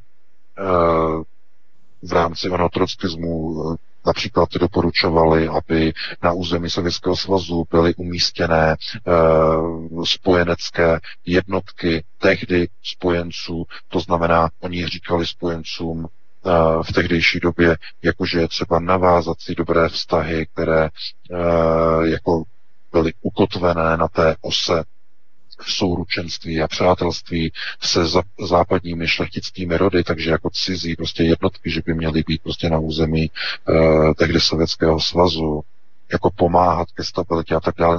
No, samozřejmě to je něco podobného, jako když dneska generálové říkají, my bychom rádi ty americké základny tady u nás. Jako říkají ty sprzněné polské elity, které nejsou vůbec elitami. My bychom chtěli nějaké americké jednotky tady na našem polském území. No to je stejný proces, jako byl tehdy po roce 1917 eh, v Rusku v rámci onoho nasunování trockismu. No ale Stalin do toho vhodil vidle. Odstranil generály, odstranil soudce, odstranil li, lidi z tzv. národních uh, komitétů, kteří byli infiltrováni trockismem a nahradil je takzvanými lidmi, kteří podporovali uh, Oni tomu tehdy říkali takzvané hnutí Sovětu, to znamená pronárodní hnutí, lidové hnutí. No a proto měl Stalin e, po svém nástupu k moci tu gloriolu naprosto nedotknutelného eh, boha, poloboha, modly. E, když on zemřel, tak prostě celý sovětský svaz pro něho plakal, brečel. No a západní média to pomlouvala, plivala na to, že to je hrané, že to je zinscenované a že to předstírají a, a podobné lži a další. To nebyla pravda. Ti Sověti tehdy věděli, že s odchodem Stalina se začnou vracet systémy trockistického řízení. Rovná se světového sionismu. A měli pravdu. Trvalo to de facto nějakých 35 let a Sovětský svaz skončil a jaké byly nastartovány procesy v 90. roku, tedy eh, po roce 92, eh, to všichni ví. Ty procesy, které už za Gorbačova byly nastartovány, byly systémy rozvratu a vyvádění majetků z Ruské federace. To samé, co bylo naplánováno už v roce 1917, bylo realizováno po rozpadu Sovětského svazu. No a myslíte si, že co dneska? Jak je to nastavené? To znamená, Evropa plán třetí říše nevyšel, takže čtvrtá říš. No a něco se změnilo. Už to nejsou nacisté, jsou to globalčiky a vidí, že když rozbijou jednotlivé národy v Evropě, tak budou kontrolovat procesy řízení. Jednotlivé státy se vzdají svých hranic, svého národního, eh, řekněme, ukotvení, své identity a budou geneticky přeprogramováni s cizím naimportovaným etnikem. Z Araby. No a takový, takový prostor už nebude mít národní ukotvení, nebude mít potřebu ani, aby měl vlastní armády. Armády jsou zničeny, jsou zlikvidovány, staly se z nich expediční sbory, které pro jistotu byly odsunuty do cizích dalekých zemí pod nějakou záminkou ochrany nějakých hodnot, aby nebyly na území Evropské unie, tak byly přesunuty v rámci jednotek a expedičních sborů někam pryč do pryč do nějaké naprosto bezvýznamné země, někde v nějakém Afghánistánu, aby nebyly doma. Proč? Aby nemohli hra, chránit ty hranice. Jaký hranice se zeptáte, jako nějaký blbej se zeptá? No třeba před takovými lidmi, jako jsou různí černoši, propuštění z drážďanské věznice, kteří přejdou hranici a potom začnou někde někoho znásilňovat nedaleko Terezína. Tak třeba proti takovým, aby ti vojáci byli na hranicích. Chápete? A proč to ti politici dovolí? No, protože je to stejné jako s, e, s tím mojím pozastavením se nad tím, že na webu e, Facebooku SPD není vůbec nic o prolomení Benešových dekretů. Ze stejného důvodu. To znamená, je jim to úplně jedno, nebo dokonce jsou nějakým způsobem jinak finančně motivovaní, aby se o to nestarali a nezajímali. To znamená, že se sudeťáci vracejí k majetkům, aby si toho nikdo nevšiml, aby se o tom nehovořilo. No a pokud jde o jakési procesy řízení někde v nastavení e, směrem jakoby k Evropské unii a e, k tomu, že bývalí potomci SSáků de facto dneska budují nějakou čtvrtou říši, která přitom je postavená na úplně jiných základech a na jejím zá, na základech tohoto nového projektu mají zmizet státní hranice stejně jako ve třetí říši. Úplně stejně. Jenže tehdy Adolf Hitler ty hranice eh, mazal a rušil a poural hraniční kameny pomocí síly na šesté prioritě, pomocí válečné priority. No. Jenže dneska se to dělá jinak, na vyšších prioritách, na mediální, na první vzdělávací a tak dále, na bankovní prioritě, finanční. To znamená, ty hranice se bourají jinak a takovým způsobem, že ti lidé v těch zemích to sami chtějí. My chceme volný pohyb přes hranice. My chceme volný pohyb osob, zboží, služeb a majetku. no a kdo to pro, prohlašuje? No, přece ty alternativní strany, ne? Marine Le Pen, Národní skromáždění, Liga Severu, Matteo Salvini, SPD, Tomio Okamura. Ti všichni chtějí reformovat Evropskou unii, čtvrtou říši a chtějí zachovat volný po, pohyb osob, zboží, služeb a kapitálu. A to je co? No to je přesně jako ve třetí říši. Jedna měna, že? Uh, jeden systém řízení, globalizované zboží, německé zboží, jeden Reich, jedné hranice okolo říše a uvnitř volný pohyb, volný prostor. Takže je to stejná myšlenka, ale realizovaná úplně jinými cestami a trochu jinými způsoby. Jinak je to úplně stejné. No ale důležité je, že jak za realizací třetí říše, tak i za, e, za e, současného systému řízení stojí za tímto procesem stejné zdroje, stejné nadnárodní mezinárodní organizace světového židovstva. Protože všude najdete v těchto procesech peníze, světových sionistů. V každém jednotlivém bodě. Když se podíváte do každého zdroje, každé neziskovky, která prosazuje migraci, najdete je tam. Najdete tam Soroshe, eh, jeho napojení na Rothschildy, najdete je tam. Když se podíváte na všechny politické strany, které prosazují větší integraci do EU, najdete tam uh, různé dárce zase napojené na světové sionisty. Znovu. To znamená, jak se proti tomu bránit. No, v globalizovaném světě už velmi těžko, protože pokud někdo uh, je závislý na takových orgánech, jako je Evropská centrální banka, no tak proti tomu už se nemůžete bránit. A zvláště pokud u ní jste dokonce zadluženi uh, prostřednictvím takzvaných státních dluhů. Stát si půjčuje od sionistů, tím se stává vazalem, no a už nemůže vystoupit z realizace uh, čtvrté říše. Nemůže říct natvrdo, my chceme vystoupit z EU, už to říct nemůže. Může maximálně říct, že chce reform EU. No a čím je to dané? A jakým způsobem tohle to potom lze řešit? No, víte, to je potom těžké, protože jestliže jednotlivé národní uh, kotvy v podobě vlasteneckých politiků mlčí ve chvíli, kdy soudci vrací majetky bývalým SSákům a Henleinovcům a lidé mlčí, tak je hotovo, je vymalováno a je konec. Takhle je to třeba říct. Však my jsme dostali dneska do redakce hned dva e-maily. E, oba dva se týkaly stejné, stejné věci. Ptali se na Facebooku SPD Tomia Okamury, proč strana nezaujala stanovisko k prolomení Benešových dekretů u soudu v Hradci Králové. No a oba dva si nám stěžovali, že jejich dotaz byl na Facebooku SPD smazán a byli oba dva zablokováni. No a dámy a pánové, tím je to dané.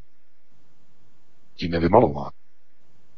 Takže Jediné, co můžete ještě udělat, je zkusit a obrátit se na skutečně vlastenecké strany, dát důvěru jiným partajím, jiným politikům, ať už je to národní demokracie, nebo je to dělnická strana, nebo aliance národních sil, nebo některé další eh, alternativní partaje, můžete to zkusit a doufat, že v nich už nejsou naháčkovaní a nasáčkování zase nějaký, nějací budulínkové a šíbři. Eh, že už tam nikdo nebude, že, jsou to, že, že ty strany jsou čisté. Já tak zase naivní nejsem. Ve chvíli, kdy začnou tyto strany získávat e, větší podporu, okamžitě se tam nasáčkují a nas, e, nasypají takzvaní budulínkové z různých jiných partají a stran, kteří tam budou škodit takzvaně zevnitř. Úplně stejný proces, je to naprosto, naprosto jasné. Ale e, teď nemluvíme o volbách, teď nemluvíme o tom, koho volit, protože to si každý musí udělat sám a rozmyslet sám, ale musíme okomentovat a musíme si uvědomit, jak nebezpečný proces je, když ve chvíli, kdy justice začíná vracet majetky bývalým Henleinovcům a řekněme aktérům Wehrmachtu, takže nikdo z politických orgánů, od kterých byste to čekali, od takzvaných, řekněme, alternativních stran v parlamentu, nebo té alternativní jedné, eh, tak nepřicházejí vůbec žádné reakce. A to je takové to největší zklamání tohoto týdne, nebo je to spíš největší šok tohoto týdne, protože ono to ukazuje, že procesy jsou opravdu postoupené do takové míry a tak daleko, že i ti sudeťáci můžou říct, eh, máme v podstatě hotovo. Protože Češi jsou vařený. Češi se nechali po 30 letech dokonale uvařit a jejich soudci, ti mladí, kteří na první prioritě byli vychováni polistopadovým školstvím, nám dnes vrací majetky. A tím je to dané. První priorita jsme znovu u toho. Proč je tak důležité? Proč je tak nebezpečné? Výchova ve školství. Takže tímhle tím bych to ukončil, dal bych ti slovo Vítku a hned se pustíme do dalšího tématu. Tak já bych ještě rád zvládl o minimálně dvě témata. Podíváme se právě na toho Afričana, který znásilnil 16 letou školačku a potom se ještě podíváme na Angelu Merkelovou, která, se, která trpí Parkinsonovou chorobou pravděpodobně. Tak eh, abychom to stihli. Takže eh, v úterý 18. června byla znásilněna 16-letá dívka z Terezína na Litoměřicku Afričanem. Znásilnění se odehrálo na poli u Lukavce na Lovosicku v severních Čechách. Ale vynořil se další incident v rámci těchto eh, muslimů, kteří prý nejsou v České republice. Hodně těžce zřejmě nesl rozchod se svou českou partnerkou 32-letý egyptian z Brna Mustafa Fatih Ibrahim Aldavini. Tento muslim totiž plánoval její vraždu. Mluvil i o vraždě jejího údajného nového přítele, přičemž se scháněl po pistoli, případně po výbušninách. Jenomže ho před akcí zadržela policie. Přestože mu hrozilo až 20 let vězení, krajský soud v Brně se nad ním slitoval a potrestal ho jenom 6 lety za mřížemi. Tak bez ohledu na to, že tento skutek znásilněné školečky eh, u Terezína, u Lukavce se stal eh, přesně v ten týžden, ve kterém byly prolomené Benešovy dekrety, tedy 18. června, takže překleslení toho mediálního informačního pole je více než jasné. Ovšem tento skutek se prostě i tak stal.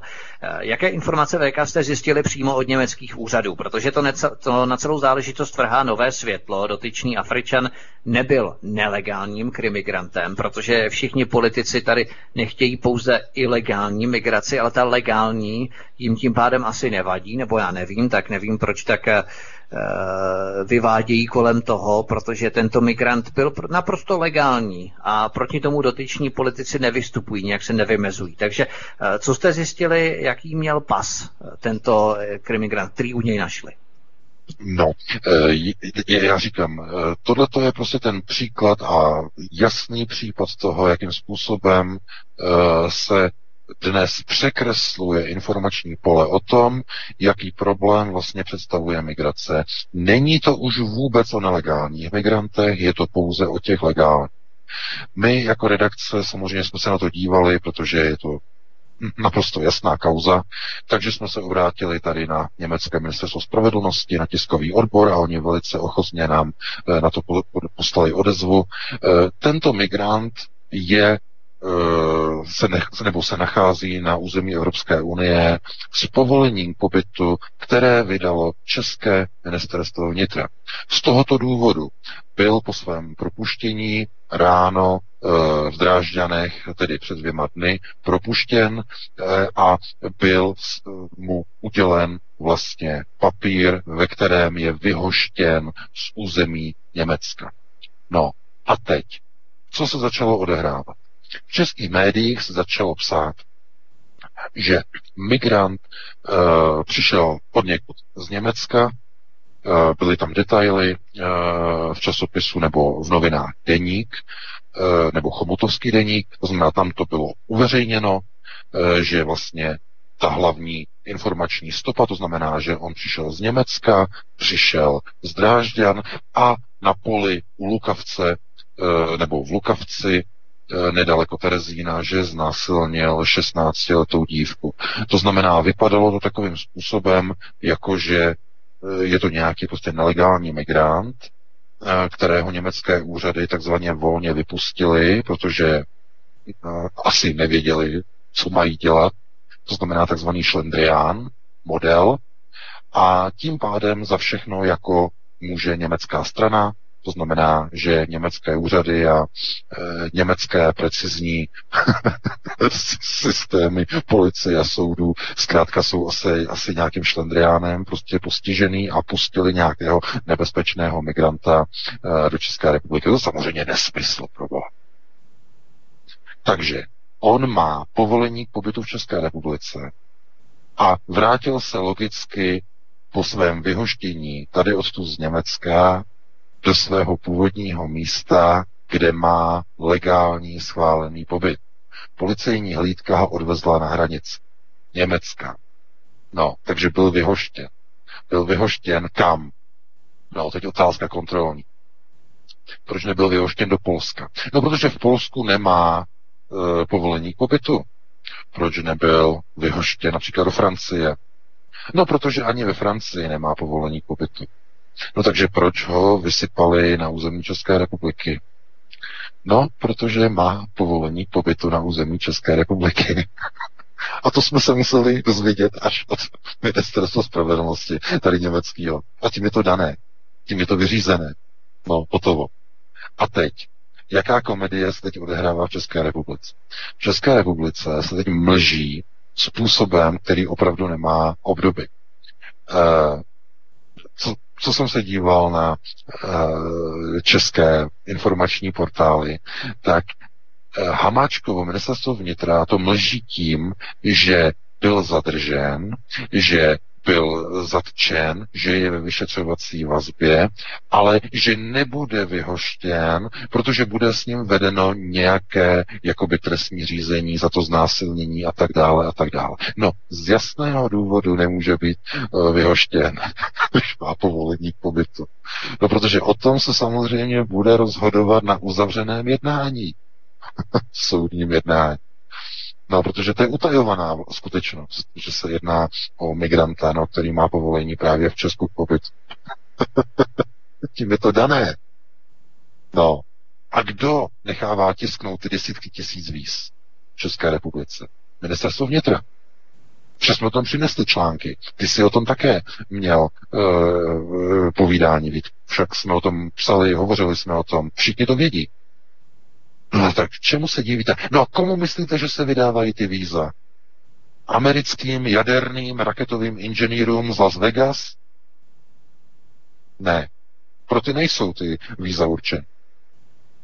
Jsou určený pro Afričany, Araby, eh, mladé muže z rovníkové Afriky, ze Zajru, z Mali, z Gambie, eh, tady z těch z Nigeru, tady z těch zemí, rovníkové Afriky, no a ti zaplavují Evropu a dostávají pobytová víza v různých zemích. No a protože se v těch zemích se jim nelíbí, no kdo by chtěl asi eh, z těch Afričanů skejsnout, že jo, v zemi eh, takzvané rozvojové. Podle JP Morgan už od roku 2017 je Česká republika znovu rozvojovou zemí. zemí. To jste možná četli, ten článek. No, ratingová agentura. No kvůli nízkým mzdám byla e, Česká republika převedena ze zemí rozvinutých do zemí rozvojových. No takže kdo by chtěl být někde v nějaké takovéhle zemi? On přijde do Evropy, ten migrant, on očekává vysoké dávky, které nedostane, nebo ne v té výši, jak se představuje, no tak proč, co on by dělal na území České republiky? Dostane pobyt a i hned tradá sem do Německa. No, tady se podílel na trestné činnosti eh, na území, eh, protože nám uvedli, že na území vlastně celého Saska, takže na trestné činnosti několikrát soudně trestaný, no a byl vrácen e, jakoby do místa svého působení. A tu si ještě vezměte, jakým způsobem jsou tady německé soudy zblbnutý, že za normálních okolností když ten migrant má někde trvalé, eh, nebo trvalý pobyt, nebo povolení k pobytu v nějaké jiné zemi, tak oni ho nedeportují hned. Pozor, pozor, tady to tak zase není. To je jinak, to funguje úplně jinak. Já vám to vysvětlím, abyste tomu rozuměli. Eh, když dostane jakýkoliv cizinec, který je někde z nějaké Afriky nebo z Ázie, dostane povolení k pobytu na území jedné členské země Evropské unie, tak se může volně pohybovat po všech zemích 28. Naprosto volně. Trvalé bydliště tedy v rámci toho pobytového povolení má tedy na území jenom té jedné země, ale volně se může pohybovat po celé Evropské unii. No a když někde spáchá nějaký trestný čin, no tak v té zemi je odsouzen, tam si třeba, já nevím, odsedí nějakých pár měsíců, nebo já nevím jak dlouho, a potom je propuštěn, tak oni ho nedeportují do země jeho původu, no protože k tomu ani není důvod. Protože oni mu zkontrolují papíry a oni zjistí, že, jak, že není důvod pro deportaci, protože není na území Evropské unie ilegálně. Takže znovu musím zopakovat jednu věc. Deportovat někoho je možné pouze v případě, že se zjistí u něho, že nemá povolení e, k pobytu na území žádné členské země Evropské unie a zároveň místní příslušný soud v zemi, kde je migrant zadržen, nepovolí a nepřizná, neuzná asilový status takovému migrantovi. Až teprve po proběhnutí těchto skutečností je možné daného člověka z Afriky takzvaně deportovat. Teprve až poté. No ale tady v tom případě to bylo úplně jinak. On zkrátka přišel z České republiky, on tady dělal bordel, odseděl si v Drážďanech nějaký trest, byl propuštěn, no a trada byl vyhoštěn z Německa do země, kde má e, povolení pobytu. No a to je jaká země? No to je Česká republika. Tím je to vyřešené, tím je hotovo. No a teď se hledají jakoby nějaké věci, jak to ututlat jak to za ten, po ten koberec, kde už je tolik bordelu, že se to vlní, ten koberec už se vlní, kolik je tam zameteno bordelu pod ten koberec. Tak jakým způsobem to v České republice ututlat s tím letím černochem od někud, já nevím, z Mali, prý údajně z Mali, ale pozor, další absurdita, oni prý neví, odkud, eh, jako odkud prý pochází. No, to je potom problém když má udělený pobytový výzum a oni neví, odkud pochází, no samozřejmě to není pravda. Jistě, že oni vidí moc dobře, odkud pochází. To je mlžení. Proč? Z jakého důvodu? No mlžení kvůli tomu, aby Hamáčkovo vnitro nebylo za debily. Což jako to asi moc nepomůže, ale zkrátka jde o to, že oni se snaží tvářit, jako že ten člověk pro ně je cizinec, že ho neznají, že o něm neví. No ale samozřejmě, že to není pravda, protože Eh, Tohle to už eh, jako přesahuje určité meze únosnosti, no ale chápete, znovu jsme u toho. Česko snese všecko. Takže ano, prý 12 migrantů a víc jich v České republice není. No a jak, co teda potom? No potom to znamená, že e, policajti v Sasku e, vozí e, jakési nějaké africké migranty jen tak z plezíru na hranice s Českou republikou. Tam je prostě vyhodíme, tam je vykopneme, ať se o ně postarají. A takhle je to jakoby tlumočeno i českým mainstreamovým a bulvárním serveru. Aby si mysleli, že ty Němci jsou takový šlendriáni, že vezmou nějakého nelegálního migranta a vysypou ho v České republice na hromadu. Takový chucpe. Oni vědí o každém jednotlivém migrantovi. Vědí o něm první, poslední. To znamená, kde má pobyt, vědí o něm, kde dostal povolení pobytu, odkud pochází a tak dále a tak dále. Kdyby to o něm nevěděli, tak skončí tady v německém asilovém zařízení, kde německá BND o něm bude zjišťovat všechny podrobnosti. Ten proces je velice dobře známý, jak to probíhá protože PND ty lidi prověřuje, oni jim berou otisky prstů, berou jim DNA, zjišťují jejich, jejich původ a tak dále a tak dále. To znamená, že kdyby byl skutečným migrantem, tak místo propuštění e, z Drážďan by byl převeden, převezen do jednoho z těch asilových center, které má tady vlastně e, na starosti Oni to dělají vlastně v Holportu s ministerstvem zahraničí a jsou v tom, v tom neziskovky, tady německý neziskovky zapojený, takže oni je takzvaně snaží se o ně postarat v tom asilovém řízení a i potom v rámci takzvané té integrace.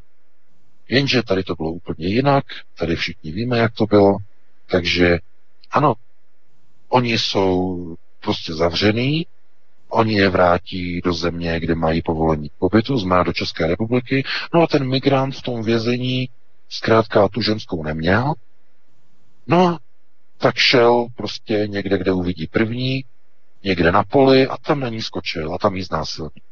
No, protože v Africe se to tak dělá, tam je to normální. No a tady on je v Evropě. Tady on neví, jak to chodí. No a teď je problém to vysvětlit občanům, jak je možný, že teda něco takového se vůbec děje v Evropské unii.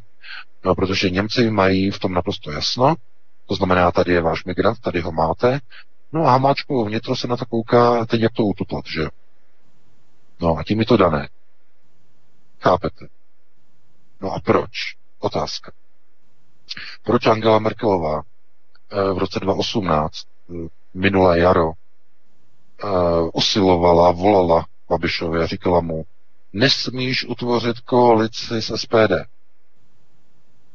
Nesmíš. Nesmíš je vzít do vlády. A on musel potom Babiš jít a udělat koalici s ČSSD. No a ČSSD ta dělá teď takovýhle věc. To znamená poskytování různých asilových povolení různým zvláštním lidem z různých afrických zemí. No, tím je to dané. No, takže, tak, takže tohle je výsledek. A jako občané, no podívejte se, já však jsme to mluvili o tom v souvislosti s tím autobusem a tím zájezdem, nebo co to bylo, um, v tom Karlíně, teď před týdnem to bylo, ta kauza. To znamená, tam zastavil autobus, vysypal prostě uh, cizince, mezi nimi černoši z rovníkové Afriky, Někdo říkal, že jsou to Indové. A tam, když se podíváte, tam vidíte minimálně dva černochy z rovníkové Afriky, černý jako uhel. Tak lidi dokonce ještě omlouvají, dámy a pánové. Já jsem se díval na ty diskuze na Aeronet. Dokonce ještě omlouvají, že to byly jenom nějaký, nějací zájezdníci, někdo do nějakého divadla, kde se bude ta, to, to představení hrát a odehrávat až 24 tady toho měsíc. No tohle to je kauza stará tři týdny. Takže eh, lidé ještě hledají jako pro ně omluvy. No a tím je to dané, protože oni už řeknou, tam je plno tady těch cizinců, nám to nevadí, když jich je tam plno. No já věřím tomu, že je to možné. Že v tom Karlíně je tak černo, že tam už prostě to někoho takzvaně nepřekvapí. Je to možný, samozřejmě. No ale na té alternativě by lidi měli být v pozoru, měli by být zalarmováni a měli by hlásit všechny výskyty tady těch cizinců, protože někdo z nich může být přesně takový nebezpečný element, jako tenhle ten Černo, který znásilnil uh, mladou dívku na poli. Chápete, každý z těch černoků je potenciálním hrozbou. Každý z těch cizinců tedy z těch zemí, které jsou takzvaně ještě, a, řekněme, ne, ne tak, takovým způsobem civilizované, jako jsou třeba e, země v Evropě. To znamená, ta necivilizovanost se přenáší s těmi migranty z jejich domovských zemí sem do Evropy. No a aby tomu byla daná facka, a, tak, a takzvaná třešnička na dort, no tak pan Hamáček jako ministr vnitra i hned vyskočil a i hned měl tiskovou konferenci, kde varoval, že policie bude sledovat nenávistné výroky proti tomu Černochovi, eh, protože se na Facebookcích objevují velmi eh, jadrné výrazy, že ten Černoch by si zasloužil, já nevím, ho někde takhle a takhle a prostě, že to, že to bude prostě prý policie sledovat, že kdo má nenávistné výroky a tak dále a tak dále. To znamená, i hned se aktivizoval, aby začal ochraňovat No když ministr vnitra ochraňuje násilníky, kteří znásilní české ženy, tak nemá v pozici ministra vnitra co dělat, má být okamžitě vyhozen. Jenže Andrej Babiš to nemůže udělat, protože by ohrozil svůj vlastní vlád. On sám má teď knedlík na hlavě kvůli všem těm agrofertům a dotacím a tak dále a tak dále. No a tím je to dané. Takže bychom se měli udělat co? Měli bychom se vrhnout do náruče nějaké té poctivé strany, tě té alternativní, aby oni měli podporu a více síly. No a potom zjistíte, že ta strana, která by jako měla mít tu alternativu na své straně, tak není schopná se vyjádřit ani k prolomení Benešových dekretů. No co? Tak to zjistíte, že jste úplně v pr a tím je to dané. Takže ztráta iluzí, deziluze samozřejmě. Některý lidi se na to úplně vykašlou, jdou se opít, ožerat, protože pátek, že jo, všichni, aby jsme zapomněli. No a tím je to dané.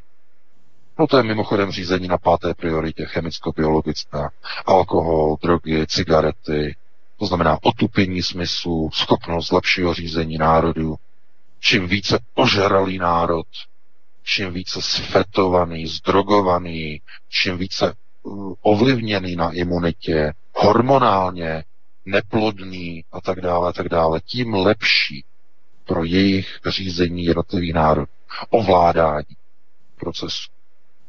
Protože lidi rezignují na základě chemicko-biologického řízení. To znamená, chcete, aby se lidi nevrtali do politiky, tak jim dejte chlast, dejte jim cigarety, dejte jim drogy, dejte jim návykové látky, dejte jim pilule, tablety, změňte jim hormony v těle, aby se chovali jinak a byli apatičtí, neteční k politickým procesům. No a ono to funguje. Konec konců, když národ nedokáže reagovat ani na prolomení klíčových Benešových dekretů, bez kterých národ existovat nebude, pokud budou odstraněny, no tak tím je to dané, tím je to vyřízené. Tímto bych to ukončil, jenom jako cynické konstatování probíhajících procesů. Předal bych ti slovo Vítku, pustíme se ještě do jednoho tématu. Tak ještě během sedmi minut VK stihneme další téma a to, že Angela Merkelová trpí Parkinsonovou chorobou. Její nekontrolovatelný třes během vojenské přehlídky při vítání Volodymyra Zelenského, nového ukrajinského prezidenta, ukazuje na pokročilou fázi nemoci tlumenou neuroleptiky. Byly podniknuté pokusy svést to na dehydrataci, to jsme tady zaznamenali médii a tímto, třen, tímto ten třes omluvit. Nicméně dehydratace tělesný tremor nevyvolává, nad čemž se shodli mnozí lékaři.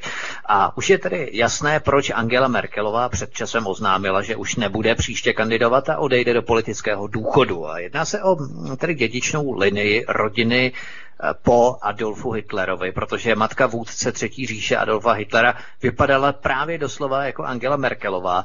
Eh, přisuzuješ to VK náhodě, nebo bychom tam mohli hledat eh, jisté souvislosti v rámci těchto spekulací? No já si myslím, že tohle je pouze jenom jakási ukázka toho, že když jednotlivé kádry řízení globalizace už takzvaně mají po expirační době, tak začínají projevovat velmi nápadně podobné, eh, řekněme, klinické obrazy, eh, jako měli jistí vůdcové, jistí hříší e, během druhé světové války. Konec konců, všechny ty informace, které přicházejí, tak ukazují na to, že jsou velké otazníky vůbec na ty historii Angely Merkel. Totiž, o co jde? Před rokem 89 Angela Merkel měla velmi zvláštní historii, protože nikdo de facto nemá žádné informace z jejího soukromí. Jediné, co je dostupné... Tak štázy tak... je dostupné, že jo, štázy a tyhle uh, Pozor, pozor, pozor. Dokumenty štázy, uh, to je, jako kdyby si se odkazoval na svazek S a svazek X uh, komunistické STB. To jsou svazky, které jsou v uh, dispozici a v kontrole jiných elit, řídících elit, které takzvaně měly být jakoby zničeny a dneska jsou používány k řízení české opozice a českých koalic a tak dále a tak dále. Znamená František Mrázek a jeho přístup ke svazkům S a X Eh, komunistické STB, to bylo na jinou diskuzi. Pozor, pozor, eh, nástroje a dokumentace štázy je dneska ve vlastnictví amerických tajných orgánů, americké CIA, všechno bylo odevzdáno Američanům. To znamená, tam jsou svazky, ze kterých oni ovládají Angelu Merkel a vydírají jednotlivé německé politiky. Pozor na tyhle ty svazky. To jsou, to jsou systémy řízení, to jsou, to jsou olova, které, po kterých oni šli jako první vůbec. To bylo na jinou diskuzi. Ale Angela Merkel je dnes nastavená způsobem, že ona končí. A ono se spekulovalo, spekulovalo proč, už by jako kádr selhala, když má takové vynikající v uvozovkách výsledky s nasunováním migrantů a s potlačováním německých pronárodních organizací, proč by ji odvolávali. No, ono se ukazuje, že trpí velmi vážnou nemocí. Ten její třes, ten tremor, který ji postihl eh, v Berlíně, teď, když ona vlastně měla na státní návštěvě prezidenta Ukrajiny eh, Volodymyra Zelenského, tak ukazuje, že ona trpí Parkinsona.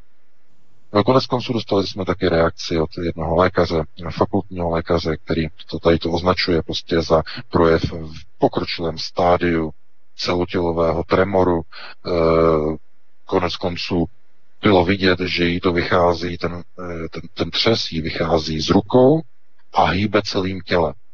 To znamená od rukou směrem do těla. Kdyby to bylo obráceně z těla do rukou, tak by to mohla být jiná nemoc, ale tohle je od rukou směrem do těla, ze zdola směrem do těla, do ramen a potom dolů. E, takže pokročilá fáze Parkinsona. No a e, je samozřejmě tlumená. Dneska můžou, dneska máte vynikající léčebné postupy na tlumení projevů Parkinsona. E, oni ji samozřejmě dokážou nadopovat takovým způsobem, aby Eh, tyto průvodní jevy eh, nebyly viditelné, znatelné za normálních okolností a právě u Parkinsona se eh, někdy často jako jakoby zaměňují některé věci společně s Alzheimerovou chorobou.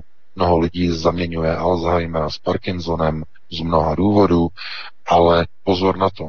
Při Parkinsonu e, dochází e, k oslabování o něch ovládacích reflexů vlastního těla, ale nedochází k procesům mentální demence. I když samozřejmě v některé fázi, v pokročilé fázi, že to může ovlivnit i, řekněme, některé pohybové nebo pohybová ústroj do takové míry, že se to podobá demenci, mentální demenci, ale pozor, to, to tak není.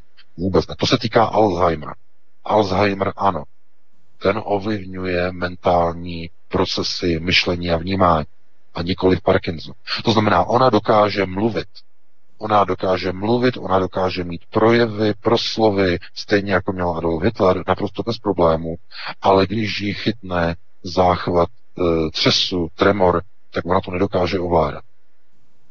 To znamená, že e, znovu, ta její historie před rokem 89 k dispozici jsou jenom fotografie z jejich školních let, eh, jenom útržkovité.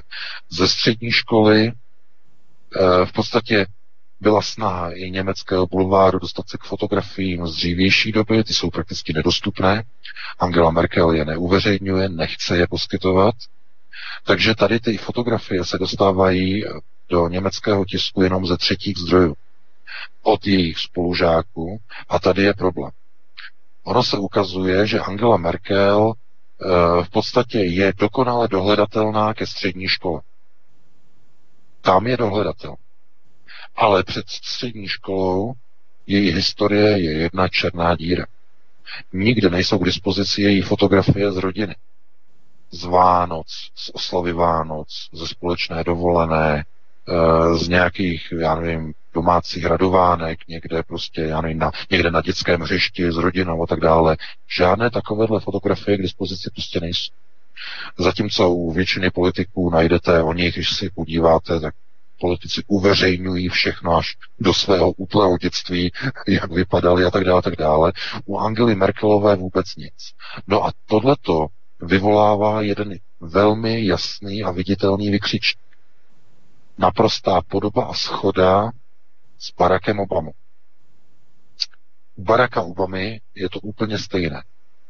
Pochybnosti o jeho autenticitě, jeho občanství, americké občanství, jestli opravdu se narodil na Havaji, anebo není vůbec američanem a tak dále, tak dále. No a on poskytl médiím také své fotografie z minulé doby, z doby, kdy byl na střední škole a pracoval v Chicagu pro dobročinné organizace, takže fotografie z doby střed, středoškolských studií a potom z fakultních studií, tak ty on publikuje, ale nikoli v své dřívější fotografie.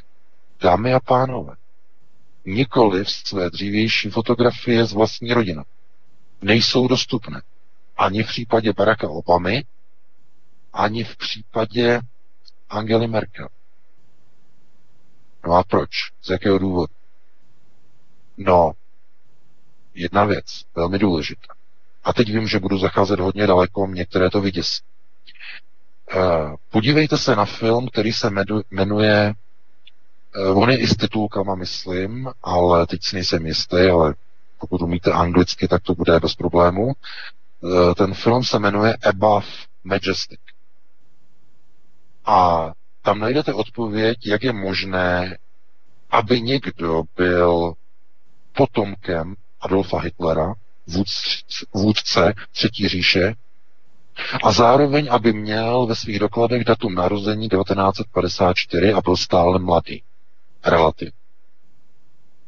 Jak je to možné? Tam najdete odpověď. Je to šokující, ale samozřejmě reálné. No a my se musíme podívat na to, že moc které, řízení, která dnes vlastně je používána u těch vyšších procesních elit, tak jste si určitě všimli, že uh, oni dokážou určité zázraky, které jsou za hranicí představivost. To znamená, oni dokážou například udělat a vytočit peníze na spekulaci na burze, když přesně znají, co se stane s akciemi za jeden a půl hodiny, aniž by měli přístup do interních systémů burzy. Vědí, co se stane. To znamená, že takhle oni vydělávají peníze, světové elity. No jak je možné vědět, co se stane za hodinu a půl? Odpověď najdete právě v tom filmu Above Majestic. Oni tu technologii už mají. Zcela jednoznačně jsou na to i důkazy, že tyhle lidi, ty, ty, že tyto lidé vydělávají neskutečné peníze na takzvaných obratových transakcích, takzvaných swapových indexů, na forexové burze, vědí přesně, jakým způsobem poroste tahle nebo tahle měna e, během několika příštích minut a tak dále. Oni se dívají na hodinky, to je taky jeden zajímavý pořad. E, oni se dívají na hodinky a zmáčknou tlačítko na Forexovém počítači přesně, když se na hodinkách objeví nějaké určité datum a v tom okamžiku udělají nabídku a buď prodají nebo koupí. Vůbec se nedívají na displej, jak tam roste ten graf nebo padá ten graf ceny, dívají se na hodinky. No, takže proč? Z jakého důvodu? No, protože vědí přesně, kdy v jakém čase mají zmáčknout to tlačítko na tom Forexovém počítači. A kdo jim to řekl, v jakém čase? Kdy bude ta cena v budoucnu největší? No, tohle už je téma, které najdete v té mojí nové knize, já to také rozebírám, eh, procesy časového řízení. Eh, to bude, myslím si, velmi zajímavé. A určitou ochutnávku, nebo jenom náznak, protože ten eh, film je mimochodem velice jenom jako plitký. Bohužel. Já jsem očekával, že v Above Majestic, že uveřejní daleko víc dohloubky některé věci, ale to tam velice plitce, jenom povrchně, tak až jako bulvárně e, předestřené. Takže v té knize já to rozoberu trochu víc. Hlavně tedy systém časového řízení. Tak e, bude to asi velmi zajímavé pro vás. Každopádně, pokud vás to osloví, tak jako dopředu se můžete před, před, před, před, před asi takhle bych to řekl, když se podíváte na ten film Above Majestic a uvidíte vlastně systémy z jiného pohledu, protože to určitě vyrazí dech. A právě Angela Merkel a Barack Obama, jejichž historie jsou nedohledatelné před jejich uh, důvěryhodně, pozor, zdůrazňuji důvěryhodně dokladovatelné před jejich například středoškolskými studii, tak odhaluje určité, určité tzv. procesy časového řízení. Kádry z minulosti pošleme do budoucnosti. A obráceně. Co se stane v budoucnosti, ovlivňuje minulost. Což trošku může znít jako nesmyslně, jakým způsobem budoucnost by mohla zpětně ovlivňovat minulost. No, to už jsou eh, jisté paradoxy v kvantové fyzice. Události z budoucnosti ovlivňují události v minulosti. A to by bylo na jinou diskuzi. Budu se, nebo já se o tom trochu více rozepisuji právě v té nové knize, eh, ale jak říkám, eh, tohle je důležité pro ty lidi, kteří se chtějí více ponořit do procesu světového řízení. Není to třeba zajímavé pro lidi, kteří se eh, zajímají o takovou plochou politiku, to znamená tu povrchovou. To znamená, že někdo o někom řekl, Kalousek řekl Babišovi, že je debil. Jo, to je ta povrchová politika. Psát o tom článek nemá smysl ale zajímat se o ty procesy řízení zevnitř a hodně opravdu do hloubky. Takže e, já bych to v podstatě jakoby uzavřel nebo schrnul tím způsobem, že Angela Merkel a její nemoc je do značné míry velmi pravděpodobně odvozená od nějakých dědičných, e, řekněme, dispozicí, z toho důvodu, že existuje velmi vážné podezření, že ona je potomkem, řekněme, bývalého vůdce Třetí říše. Časově to ale nedává smysl z našeho eh, reálného pohledu, protože ona by byla teď už velmi stará. Jí by bylo více než 80 let. A ona oficiálně na 80 let nevypadá. Ona má papírech, že je narozená v roce 1954. Nicméně, abyste pochopili procesy časového řízení, tak byste museli e, se více o toto zajímat, podívat se na film Above Majestic, podívat se na e, některé věci ohledně kvantové fyziky, co dneska je možné, co není možné, a potom se na to budete dívat úplně jinak. To znamená, lidem, kteří nejsou zasvěcení, není možné vyprávět něco o, řekněme, těchto časových mostech, e, protože to by bylo velice už opravdu za horizontem e, možností pochopení.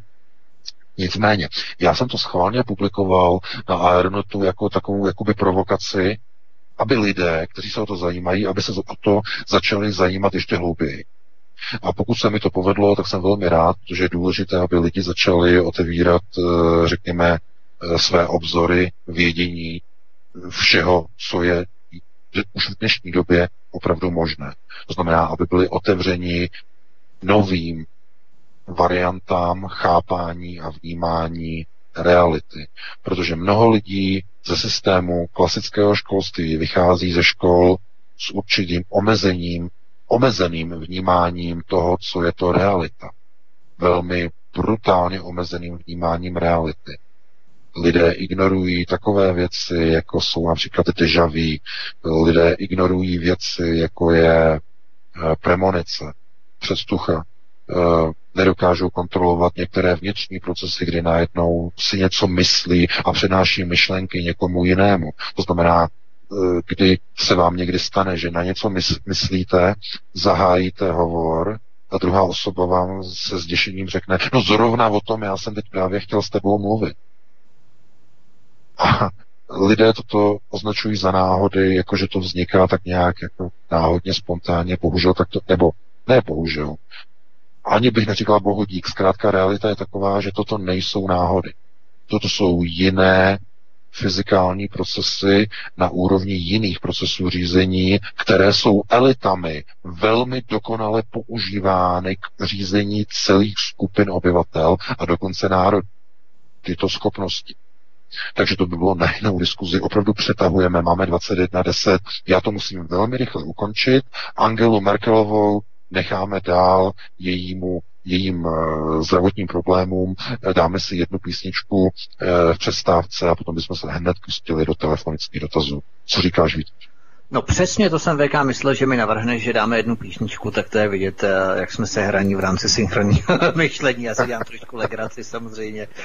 Ale mám jenom eh, tři stručné, velmi stručné poznámky. Jednak eh, ten Above, Above Majestic, tak ten film, pokud na tom režiséři, producenti a tak dále chtějí vydělávat, tak samozřejmě musí být trochu plitký, aby tomu v podstatě rozuměli širší masy, aby to nebylo bylo pouze pro jakousi vybranou skupinku menšinových diváků, kteří se o to zajímají do hloubky, protože na tom by přímo nevydělali, tak trošku jako to musí, řekněme, spličtět ten film. Další poznámka Angela Dor- Dorotea Merkelová se narodila v Hamburku 17. července 54, přesně jak si uvedla Hamburský rušní přístav, je dnes vyhlášenou uh, baštou levicových aktivistů, tam, kde se ona narodila.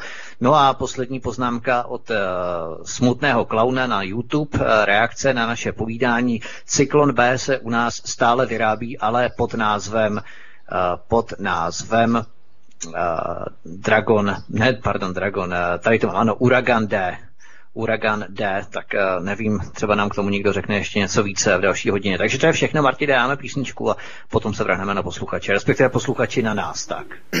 tak, tak, tak, a já jsem vám teď navrhl, jestli bych mohl přečíst místo písničky, jestli si chcete vy dva dát pauzu, já jsem teď dvě hodiny mlčel, že bych přečetl text petice za vyplacení dlužných válečných reparací Spolkovou republikou Německo, kterou jsme objevili včera. Co vy na to? Tak, eh, tak můžeme klidně. Jo. Máme to místo písničky. Jasan, dobře, fajn. Máte pauzu, já tady přidržím hovor a jdu na to. Tak, dámy a pánové, místo pauzy já vám zpívat nebudu, koukneme se na www.petice24.com a tam už hledejte petice, tedy za vyplacení dlužných válečných reparací Spolkovou republikou Německo.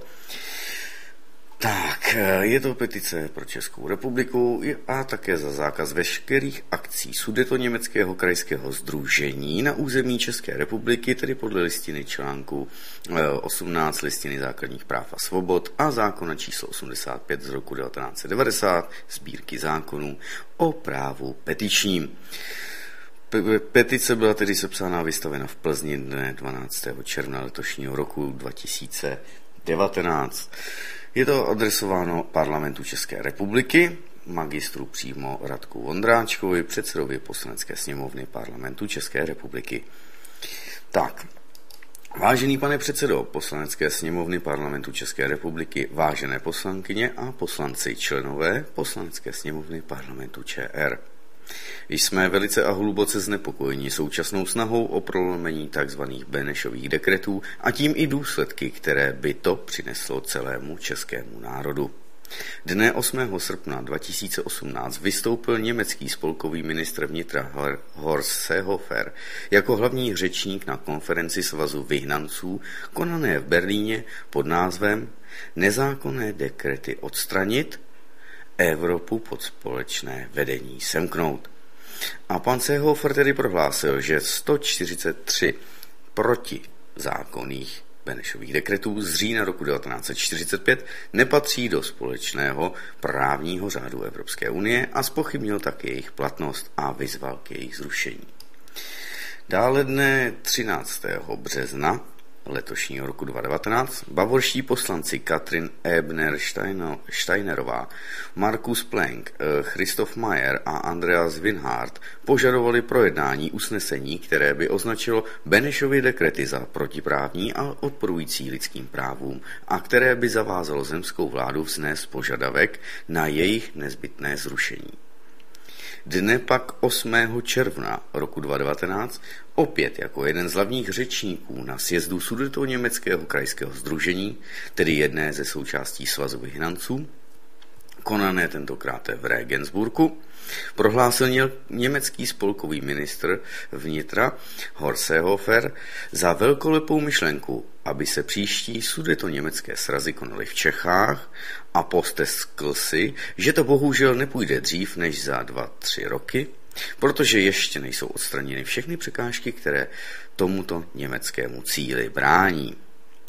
A toho samého dne bavorský ministerský předseda Markus Soder, tedy při projevu na sjezdu německého krajského krajenského združení navrhl, aby byli sudeční Němci navrženi na Nobelovu cenu míru za usmiřování se s Čechy, tedy, že odpouštějí utrpení, které jim Češi způsobili za druhé světové války. Výše uvedeného, tedy nadšeně nebo uvedenému, nadšeně tleskali i přítomní představitelé politických stran a hnutí z České republiky.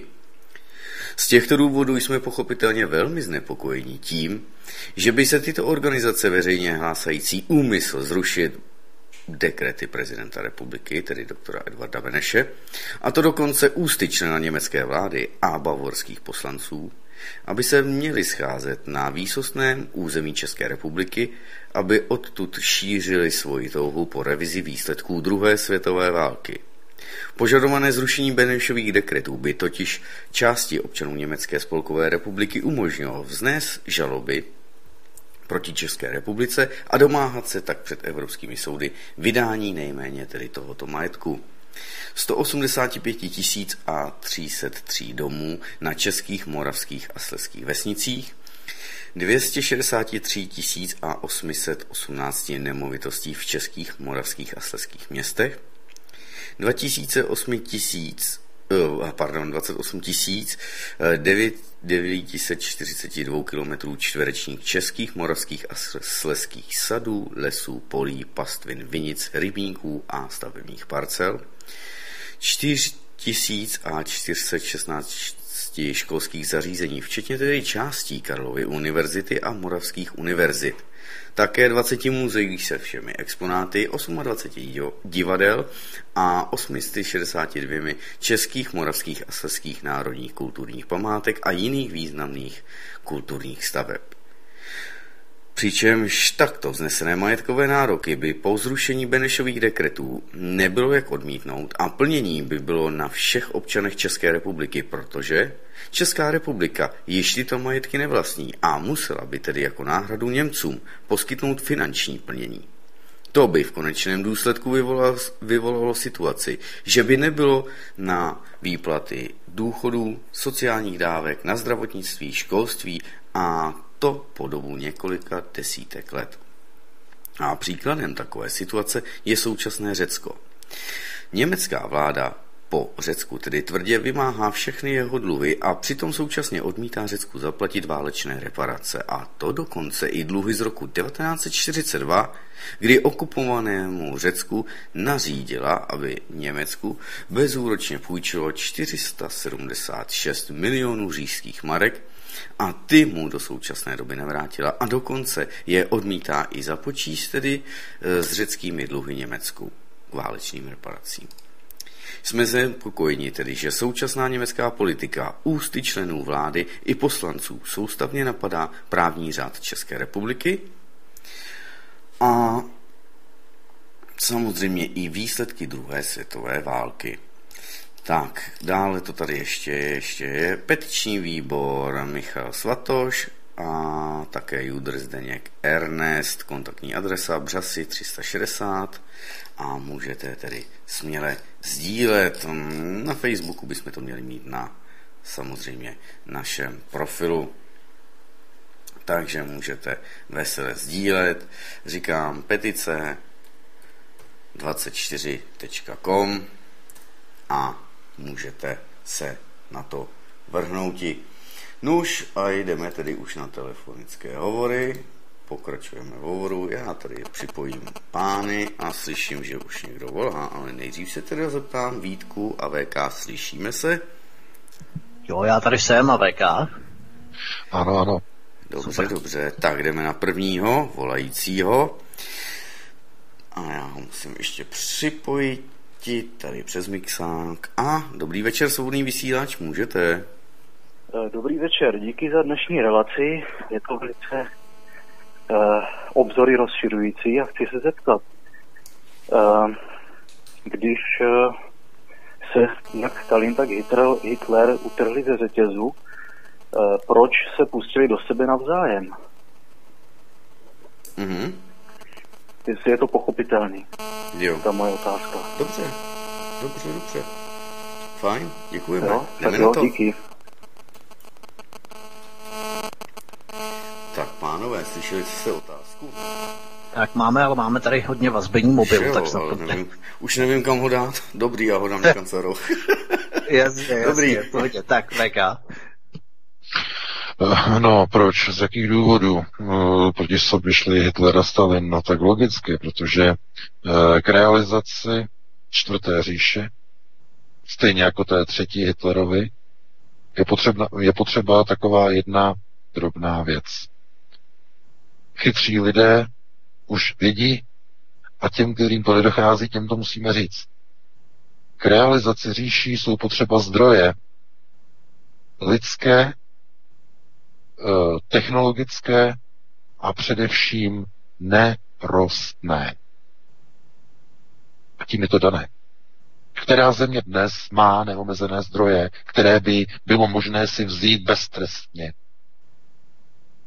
V nějakých zemích, kde už vládnou světoví sionisté, které jim patří? To by přece okrádali sami sebe, nebo nebudou přece útočit na sami sebe. Takže na jakou zemi je možné zautočit a vzít si její zdroje k realizaci všech těch říší, třetích říší, čtvrtých říší, jakýchkoliv říší? No přece Rusko. No a tím je to dané. No a pozor, ještě to není úplně dané. Ještě to musíme znovu zopakovat. Znamená to, že nerostné zdroje bohatství, ale i mentální, že systémy řízení patří v Rusku ruskému národu? No to by bylo přece naivní si říkat. Po smrti Josefa Stalina už to neplatí. Takže, takže kdo, to, kdo to vlastní?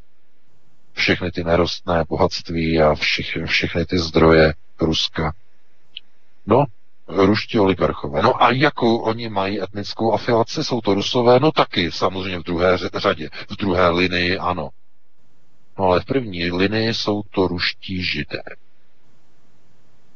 No a vycházejí z etnického e, systému, protože e, konec konců víme, že Rusko e, v rámci ještě dlouhodobých vlastně jako konotací v rámci tehdejšího carského Ruska, ještě rokem 1917, tak mělo v podstatě největší na svém území, tedy tehdy v rámci svých zemí, největší diasporu, hned vedle tedy Ukrajiny, největší diasporu židů.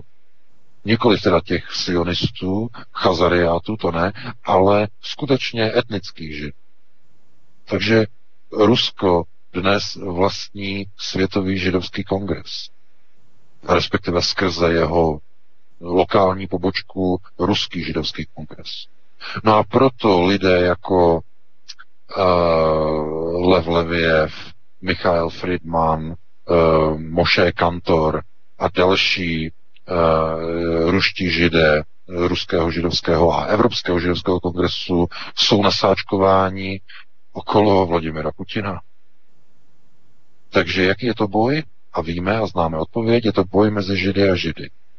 Snaha, jak realizovat říše, nemůže být uh, dokončena bez toho, aby byly zdrojově zajištěné prostředky pro naplnění, financování a zdrojového napojení a uživení těchto říšských projektů. To jsou třeba zdroje. No a ty, ty si lze vzít beztrestně jenom v Rusku. No a jakým způsobem, proč je to možné? Tak já zkusme opravdu šnel, šnel, já, jo? Já, já, já, to, já, to, já, to, já to musím, protože, protože, protože posluchači pokládají strašně těžké dotazy, které se nedají, opravdu, to jsou, kdybyste se zeptali třeba, co říkám na počasí, tak by to bylo rychlé, ale tohleto, aby bylo možné vysvětlit, tak je to třeba rozebrat opravdu do hloubky, aby to lidi pokopili, že, že ty útoky, které probíhaly proti Rusku za první světové války, za druhé světové války, ze strany Severoatlantické aliance v rámci studené války a které probíhají teď, jsou pořád řízeny jedněmi a těmi stejnými sionistickými silami. Ať už jim dříve říkali trockisté, ročildovci, to je úplně jedno. Jsou to zkrátka stále sionisté, kteří jdou po krku ruským sionistům, ruským aškenázy. To znamená snaha o likvidaci židů mezi židy. Je to, je to válka mezi nimi o ty zdroje. No a to Rusko je hlavní obraný medvěd ruských židů. Proto je uh, Rusko tak izolováno v takzvaném sionistickém světovém společenství, demokratických zemí neustále je Rusko nasazována psíhavá hlava. Jim je jedno, co, co ruský občan řekne. Jim jde o to, že ruští židé kontrolují ruská nerostná bohatství, které by si oni, sionisté, rádi přivlastnili, což bylo v plánu po roce, eh, po rozpadu eh, takzvané železné opony a po rozpadu Sovětského svazu. Tím, tím, tím bych to ukončil a jdeme na další dotaz. Mm-hmm. Výborně. A jenom vzpomenu Nikolaj Viktorovič Stalikov a jeho kniha Kdo přinutil Hitlera přepadnout Stalina. Vám to možná objasní. Čestmíre, vydržel si? Jo, vždycky vydržím. Zdravím Necháčko, zdravím Vítka, zdravím tebe. Já tady mám jenom tři krátké dotazy. První je, co tam říká pan VK, že mám být zase vyznamenaný Petr Pavel, což je úplná ideologie neboli blbost. Druhý bych chtěl vědět, eh, jaký má názor, když Německo je kolonie, tak co si to vůbec dovoluje proti státu. Co to, ať, ať, ať, si, jo, ať si to tam vyřídí za ně Spojené státy a ty, ty to nechtějí. Jo. A třetí je, neprolíná se tady majetek těch sudeťáků straných, rozumíš, i s církevníma teda majetkama, protože za chvilku se může přihlásit někdo třeba tam i od Karla IV. To je tak všechno, kluci, helejte a poslouchám dál. Mm-hmm. Díky. Dobrý, děkujem. No, co se týče, to, co, co se týče majetku e, církevních, no tak to, ty byly před stupněm těch německých. Protože jestliže byly vydány majetky církví, které byly součástí znárodňovacích dekretů, no tak konec konců však, co pak jsou všichni blbí, e, to neví, že katolická církev kolaborovala s nacismem, s nacisty za protektorátu. A nejenom na území protektorátu, ale katolická církev však všichni vědí, že na celém území Třetí říše e, byl tzv. kolaborační status s Vatikánem. Tehdy. No, takže to... A hlavně zmiňme po válce Pius XII. římský papež, římskokatolický, tak organizovali právě takzvané krysí stezky race nacistů do Brazílie, do Jižní Ameriky. Že jo? No, tak, takže, takže ještě kry, kryli, kryli navíc ještě katolíci jejich útěky nacistů, takže, takže a, a jim prostě vydali prostě majetky. No a kdo byl hlavně proti církevním majetkům restitucím? No zase komunisti jenom. No a zase jenom oni. No já nevím, jestli tam byly nějaké další strany, to teď nechci nikomu křivdit, ale hlavně komunisti. No a všichni ostatní v té sněmovně to odhlasovali. Všichni, ti zrádci, všichni, kompletně. Hlavně ten kalousek, že prý co bylo ukradeno, musí být vráceno. Nebylo ukradeno. Bylo to znárodněno. To bylo znárodněno, to nebylo ukradeno. Možná, že on má nějaké zkušenosti s kradením, když takhle mluví o církevním majetku. Možná, že on. Ono se říká svůj k svému, konec konců. Takže ano, možná, že on. Ale e, církevní majetky nebyly ukradeny. Ty byly znárodněny. A tím je to dané. A kdokoliv to chce se pochybňovat, no tak samozřejmě lže občan. Dobře, dobře, hele, máme Takže další... to, to, to, eh, tam, eh, pan měl sice tři dotazy, já jsem je zapomněl, já se omlouvám, musíme dát prostě dalšímu Ještě tam byl generál Pavel a jeho Ohledně Tomáše Garika Masaryka, že jeden z jeho prvních zákonů byl právě, že církve nevlastní žádný majetek, že ho pouze spravují a to bylo v rámci první republiky, takže jestli chce někdo naznačovat, že první republika, eh, jak se dnes poukazuje na to blaho za první republiky, že Česko, Československo prosperovalo, tak právě tohle bylo tady jedna výkladní skříň v rámci uh, majetku církví. A druhý otaz byl ohledně Petra Pavla, eh, ale máme telefon, Martine, nebo ne? Ano, ano, máme telefon. Tak, tak vynecháme, tak to vynecháme. Dobře, Petr Pavel, ten koho chleba jíš, toho píseň zpívej. Tak, svobodný vysílač, dobrý večer, můžete? Eh, dobrý večer, Eva, já vás všichni zdravím a mám jenom takový malinký poznatek k tomu, jak říkal pan VK o těch hormonálních léčivech, jak to mění lidi tak eh, jenom tak jako ve velké krátkosti, když dají nějaké ženě na klimakterické potíže hormonální substituci, tak to vím naprosto jasně, taky to úplně vymaže emoce. Začne se chovat eh, úplně jako robot na nějaké situace, na které by emočně, logicky měla reagovat, tak je úplně apatická. Což si myslím, že je taky nějaký, nějaký záměr. A teďka ještě jsem ještě druhá věc, já nevím, jestli jsem se dívala úplně na všechna místa, anebo jestli jsem ten týden s prezidentem, který byl tento čtvrtek, poslouchala úplně bedlivě. Já mám takové obavy, že se tam vůbec ani Zeman, ani Soukup nedotkli toho tématu Benešových dekretů. Nevím, jestli teda někdo máte nějakou informaci, nějakou jako do šířky více, že jsem třeba já byla nepozorná, nebo jestli o tom víte a jaká by se dala teďka očekávat reakce od Zemana. Zeman Benešových hm. dekrety. Děkuju. No, já děkuji za dotaz. Děkujeme, paní Ivo, mějte se hezky. Já děkuji, já děkuji, já děkuji za dotaz a to by mě taky zajímalo e, týden s prezidentem na TV Barandov včera, e, jestli tam byla ta otázka na rozhodnutí toho hradeckého soudu a prolomení Benešových dekretů a vracení majetku rodu Valderode. Jestli se to tam probíralo, nebo se na to takzvaně vyflajzli. Jestli to tam nebylo, vůbec o tom nemluvili, e, Soukup o tom nemluvil s panem prezidentem, no tak to je špatný. To je opravdu špatný signál, to je opravdu katastrofální signál. Takže jestli to někdo sledoval, tak e, když tak ať nám zavolá, nebo napíše někam do e-mailu, e, abychom to věděli, ale opravdu to by byl, to by byl opravdu špatný signál. Máme telefon? Ano, ano, další telefon. Svobodný vysílač, dobrý večer.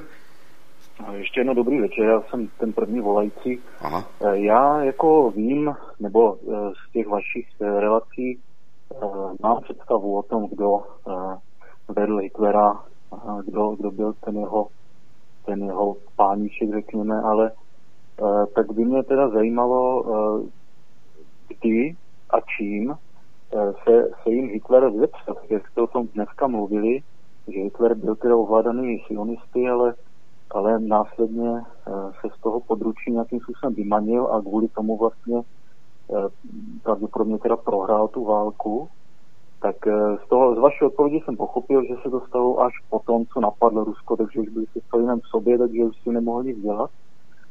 Tak eh, co bylo, co bylo tím, tím aktem té, toho vzepření? Díky. No, já děkuji za ten dotaz, ale já jsem na to právě už odpovídal. Tím hlavním, tím zlomovým kamenem bylo to, že Hitler nevěděl, že k realizaci systému tzv.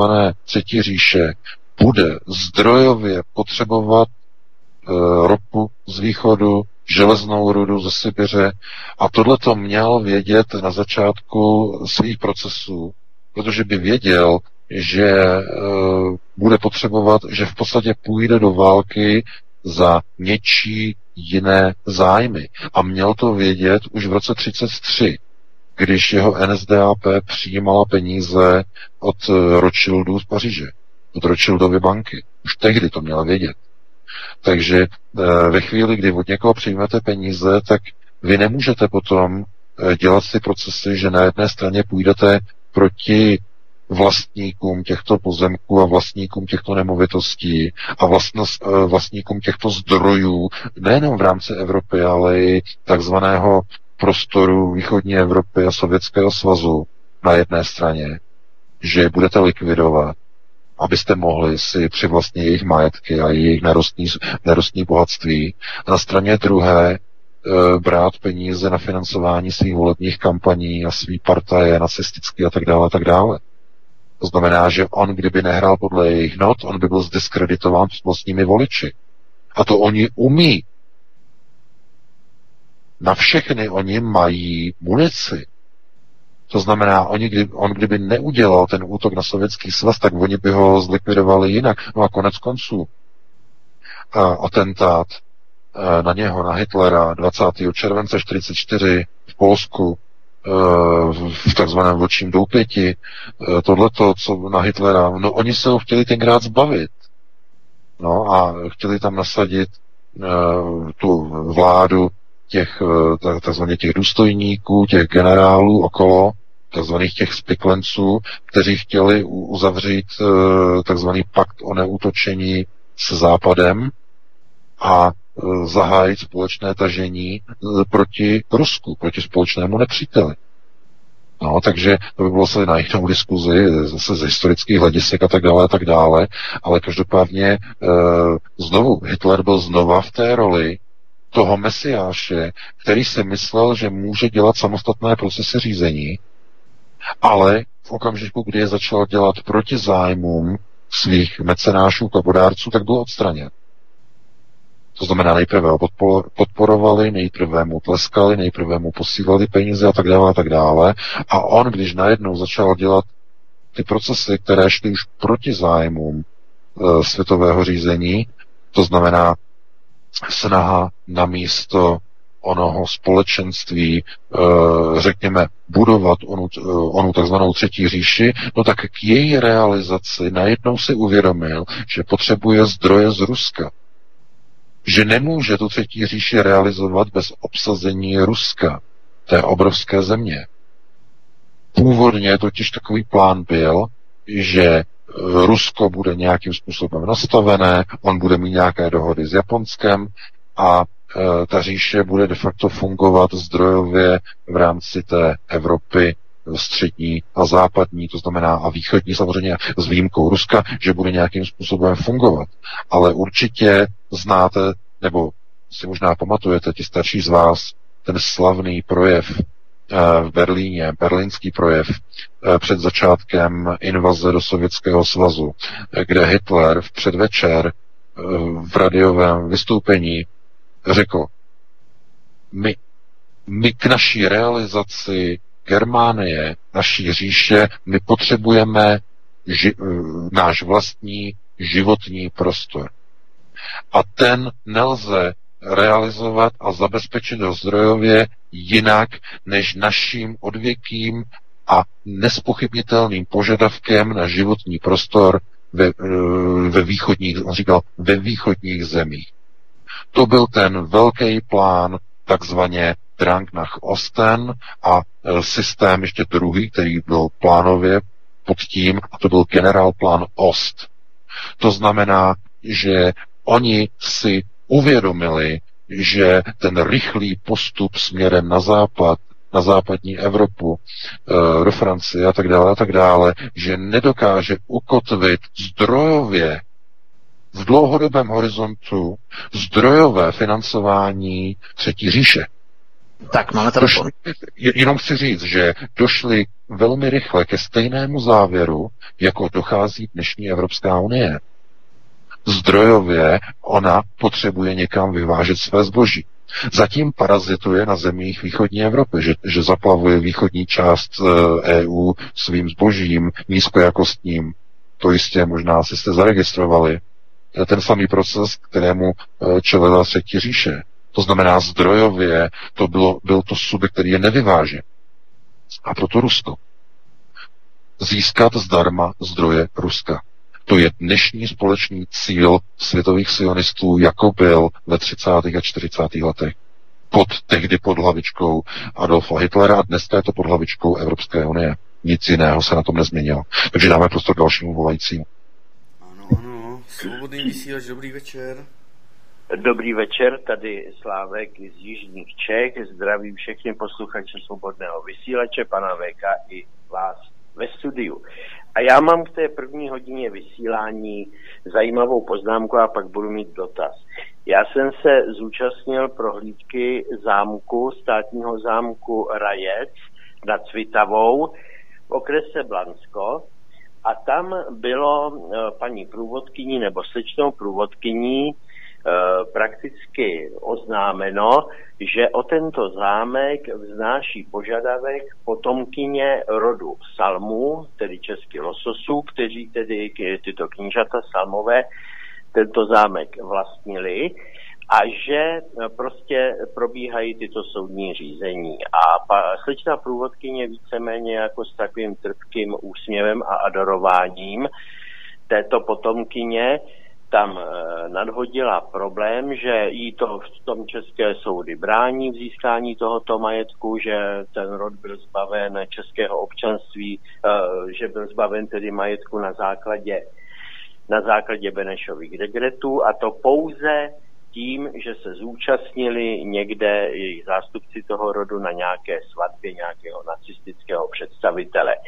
A že by bylo velice dobré, kdyby tento zámek tato paní hraběnka získala zpátky, že tam připravuje osvětu, kulturní činnost, bude tam investovat a tak dále. Průvodkyně potom hovořila tam s jednou účastnící a mně to tak připadalo, že to bylo i tak trošku zrežírovaný, jako že prostě, aby se tam adorovala tato hraběnka, aby bylo poukázáno na to, jaké bezpráví se dí, děje. A já toto chci potrhnout hlavně v souvislosti s tím, že to nejsou sudety, ale to je centrum Moravy, a tyto snahy prakticky těch, eh, těch eh, likvidátorů, těch Benešových dekretů nesměřují tedy jenom do Sudet, ale i do samého srdce, jak Moravy, tak i Čech. Vytvoření jakýchsi jazykových ostrůvků nebo jazykových majetků a prakticky rozdrobení veškerého našeho území, že to nechtějí tedy jako sudecké, sudecké oblasti, ale jako celé pojetí je Sudetný land, sudecké země. Tak to je k tomuhle tom, k té návštěvě toho zámku v tom, eh, v tom rajci. A druhá věc je zde, že mám dotaz na pana VK, jestli zaregistroval knihu, která kdysi vyšla v levných knihách, je to tak dva, tři roky, o Angele Merkel, a kde byly připouštěny i některé, kromě tedy tam uveřejněných fotografií, i některé vazby příbuzenecké na bývalého německého vůdce Adolfa Hitlera. A když si vezmeme prostý výpočet, tak Adolf Hitler e, prakticky sloužil na belgickém území v roce 1914. Tam první měl údajně poměr s nějakou belgickou ženou. Připočteme 20 let je 34 a dalších 20 let je 54 a byla by tu Angela Merkelová. Takže to je vlastně taková určitá trošku konspirativní teorie, ale jak se říká, na každém šprochu je pravdy trochu. Tak jestli pan VK tuto informaci tedy zaregistroval nebo o tom něco ví. Přeju hezký večer a zdravím z Jižních Čech. Děkujeme. Děkujeme, pane Slávku, až mě z toho mrazí v zádech. Tak, VK. No já děkuji za dotaz. No samozřejmě, uh, spekulace o tom, jestli ona je dcerou Adolfa Hitlera nebo vnučkou Adolfa Hitlera, uh, tím jsme opravdu strávili dlouhou dobu. Uh, já říkám, není náhodou, není rozhodně náhodou, když po sjednocení Německa Helmut Kohl osobně kontaktoval Angelu Merkel, aby vstoupila e, do jeho strany, to znamená do CDU, a aby se stala jeho kolegyní a jeho e, poradkyní a jeho asistentkou, protože ona byla v roli asistentky Helmuta Kohla. Jen tak nějaká ženská. Představte si, neznáte žádnou, dojde ke sjednocení Německa, neznáte žádnou ženskou, nevíte co a jak, co a kde. A on si vás vybere. Takže je to jako kdybyste někde na ulici někoho řekli, pojď dělat mi asistenta. Ne, tak to není. To znamená, něco tam jiného bylo. A když si uvědomím, že celá Evropská unie a předtím Evropské hospodářské společenství je projektem bývalých nacistů a SSáků, no tak už to není příliš daleko od toho si domyslet, proč zrovna Angela Merkel byla vytažena Helmutem Kohlem eh, k nejvyšší politické kariéře. Protože oni mezi sebe nikoho, který by nepocházel z těchto svazků a rodových systémů, nikdy nepřipustí. To znamená, ta spekulace je opravdu velmi závažná a podporuje to právě ta nedostupnost těch informací o Angele Merkel z jejího soukromí před rokem 89, stejně jako u Baracka Obamy, kde je to úplně jako přes kopírák úplně stejné. Zkrátka najednou se objevují politici v nejvyšších funkcích, prezidenti nejmocnějších zemí, kancléřky nejsilnějších ekonomických zemí. A najednou se ukazuje, že oni nemají historii. Ohledně svých rodičů nemají historii. Jediná historie, která je dohledatelná, je někde zpětně někam do nějaké střední školy, ale dál už ne. Tak to jsme probrali, Takže, zkusme ještě ten druhý dotaz, protože fakt máme telefon, jo, jako. No a co se týče, co se týče do, druhého dotazu, no tak to je samozřejmé, protože nejde jenom o sudety, ale jde i o zneplatnění některých zákonů z první republiky, kterým byla v České republice, teda kterým byla v Československu zrušena šlechta. Šlechtické tituly byly zrušeny. No, to udělal, to byla jedna z prvních věcí, kterou udělali legionáři. Tehdy eh, vláda po vzniku Československé 1918. To bylo první zrušení šlechtických stavů. Takže eh, jim nejde jenom o ten uh, status roku 45 a Benešových dekretů. Oni chtějí změnit ještě i rozhodnutí, která se vztahují ke vzniku Československa. Zrušení šlechtických stavů. Chtějí to vrátit zpátky aby znovu byly šlechtické stavy povoleny v České republice. To je další hrozba. No, takže to bychom zase rozobírali další téma. Nemáme na to čas, musíme pustit do vysílání dalšího posluchače. Dobře, dobře. Jsme tu. Svobodný vysílač, dobrý večer, můžete. Dobrý večer, tady MPík z Valmezu. Takže před pár hodinami, asi 24 hodin zpátky, je to, kdy Donald Trump vydal povolení leteckému útoku na Irán v zápěti po pár minutách to zrušil, odvolal. Asi z něčeho dostal strach. Co si o tom myslí pánové? Já myslím, že tohle se dneska ještě vůbec neprobíralo, takže poslouchám, díky. No, já, já děkuji za dotaz. Je to jedna samozřejmě z hlavních událostí, eh, světových událostí. Já si myslím, že asi jako jedna z hlavních. Nicméně bohužel jedná se o maskírovku. Zase na odvedení pozornosti od jiných procesů, eh, které jsou velmi zásadní a důležité. Bohužel tady ty maskírovky probíhají v poslední době velmi intenzivně. Maskírovka v České republice s migrantem v poli u Lukavce na místo uh, odvedení, tedy k odvedení pozornosti od prolomení Benešových dekretů a teď zase maskírovka se střelením amerického dronu v pobřežních vodách nebo v, nebo v pobřežním vzdušném prostoru Iránu, kdy Irán se střelil dron, no a američtí by to chtěli i hned využít k útoku a k úderu na Irán jako součást provokace.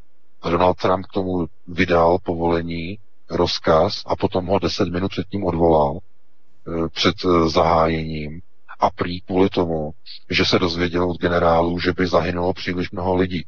Prý nějakých 150 lidí, že po úderu, odvetném americkém úderu, že by zahynulo 150 lidí a tak si to jako rozmyslel tím, jako ukazuje, že de facto není nakloněný válce. No, pro boha. Zase znova jsme u toho. On nemůže zahájit válku, protože on nebyl dosazen do funkce prezidenta, aby zahajoval války.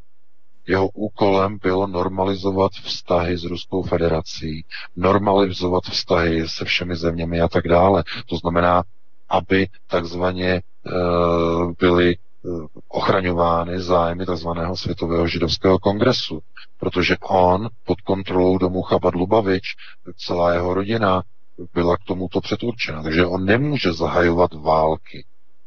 Jemu to nebude dovoleno. No, pozor, tady jde o, proč je to maskírovka, z jakého důvodu.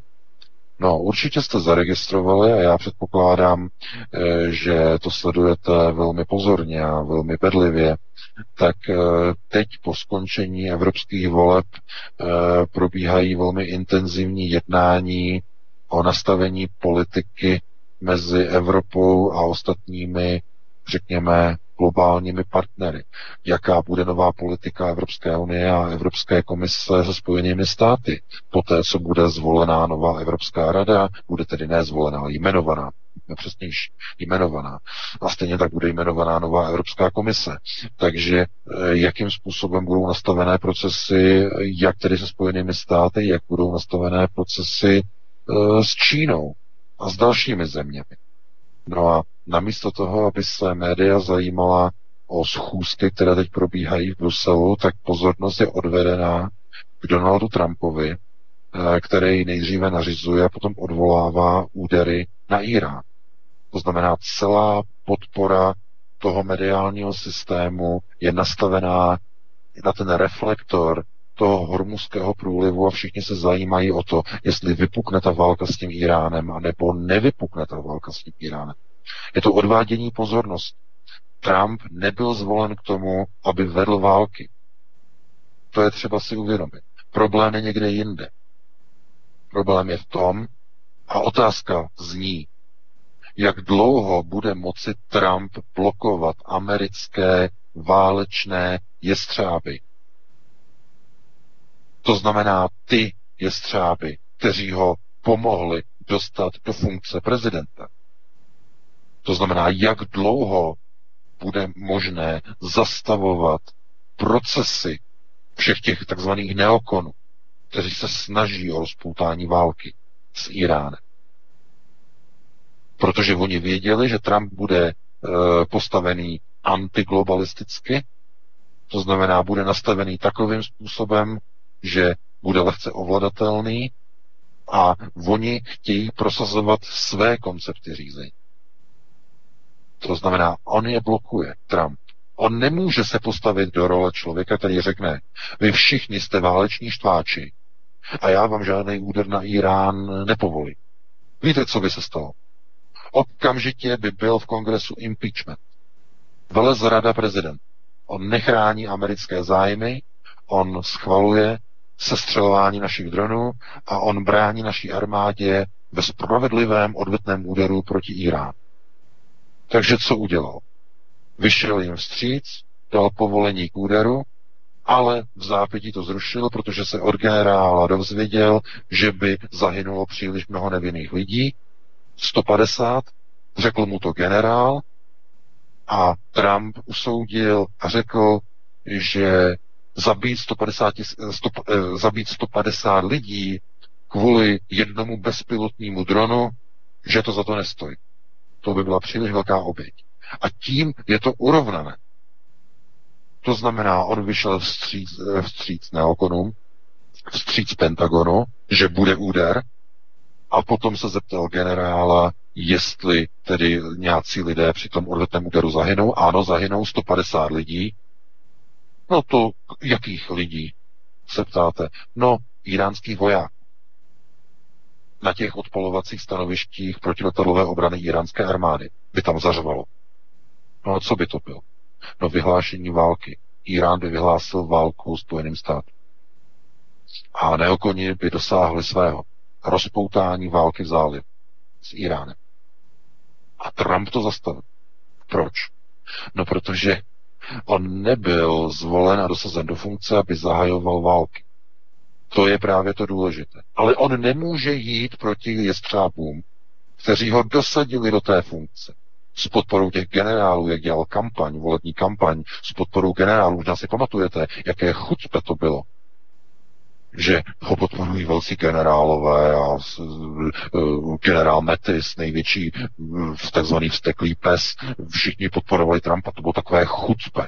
On, který s pomocí Michaela Flynna prosazoval normalizaci vztahů uh, s, s, s Ruskem během volební kampaně, tak on měl podporu od největších válečných jestřábů z Pentagonu. To bylo takové chutpe a lidi tomu nerozuměli, jak je to možné vůbec.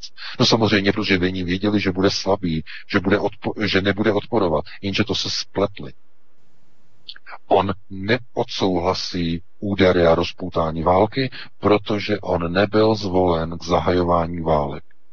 A neokoni jsou z toho úplně zoufalí. Takže uvidíme, jak dlouho dokáže Trump odolávat. Eh, má ještě rok do konce mandátu. Uvidíme, jestli bude znovu zvolen e, příští listopad, ale každopádně oni to zkouší a tlačí na něho a já mám čím dál tím větší obavu, že bude odporovat už jenom velmi hůře a hůře a, a bude to těžší a těžší z toho důvodu, že už na něho tlačí opravdu moc.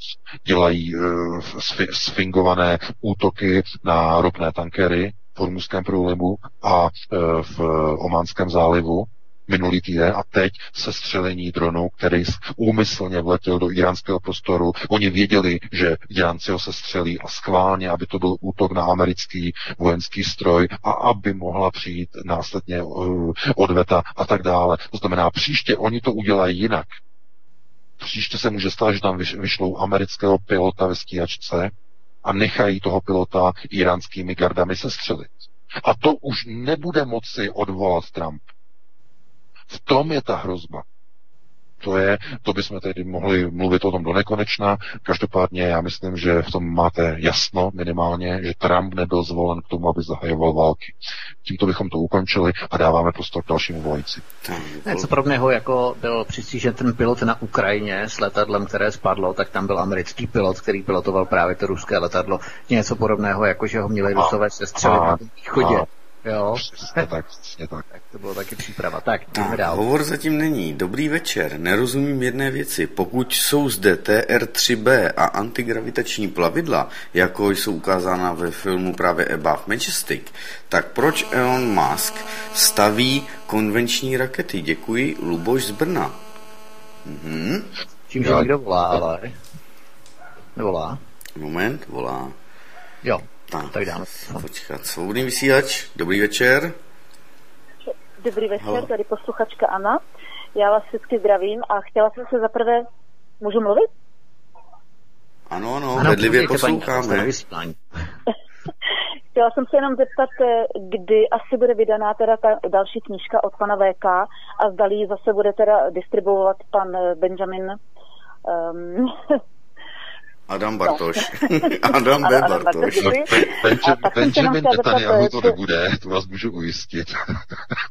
a bude to Adam Benjamin jsem se jenom chtěla zeptat, co říkáte tomu, že nová slovenská prezidentka podpořila milion chvilek proti, proti našemu premiéru. To vy na to přitom byla první den vlastně na zahraniční teda závštěvě u pana prezidenta a tak dále a potom teda podpořila demonstranty proti němu. Děkuji, nashledanou. Děkujeme.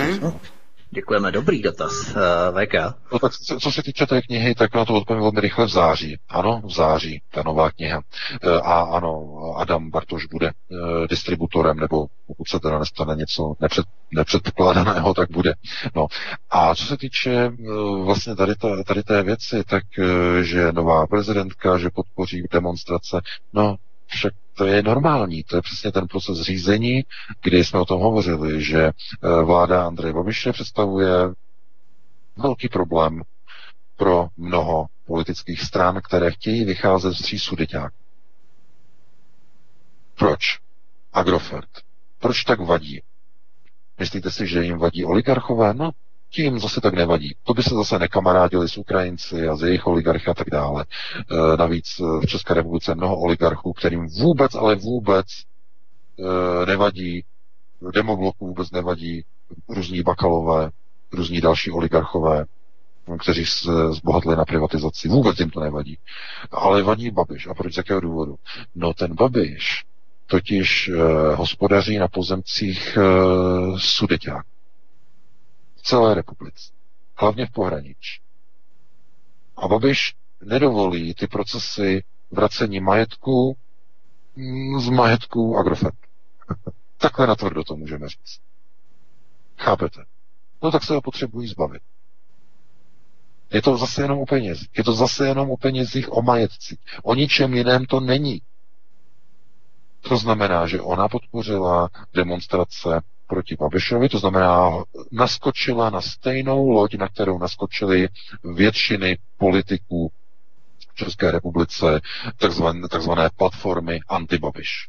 Takže kiska v sukních v podstatě. Ano, v podstatě samozřejmě ano, ale však jsme o tom mluvili několikrát. Na Slovensku mají teď izraelskou prezidentku, stejně jako na Ukrajině mají izraelského prezidenta. Protože oba dva byli zvoleni díky izraelským systémům řízení, izraelskému poradenství, izraelským penězům, izraelským koordinátorům ať už to byl Aaron Šaviv, anebo e, pan Kolomojský z Haify, to je úplně jedno. Jsou to stejné zdroje. To znamená, e, přijela do Prahy a vyjádřila postoj Izraele. Izraelský postoj na pohled na Andreje Babiš. A, a, a ono mu nepomůže, že přijel do Izraele a přijal halachu a nasadil si jarmulku. Pozor, pozor, pozor, pozor, protože on přijal halachu e, židů s velkým ž. To znamená, on je na straně kongresu, židovských kongresů. Eh, lidi jako Čaputová, lidi jako eh, Zelenský jsou na straně Sionis. Tím je to dané. Válka mezi že a že. Takhle jednoduše. A můžeme to hned uzavřít, protože my jsme zase se eh, dostali do dalších tematických okruhů, takže ještě pustíme, jestli máme ještě jednoho volajícího jsme pustili do vysílání. No, zatím ne. Petr psal, že už je nachystaný, ale měl jsem tady ten dotaz ohledně Above Majestic, když jsou tedy letadla nebo plavidla TR-3B a jiné antigravitační stroje, proč Elon Musk eh, vytváří konvenční rakety?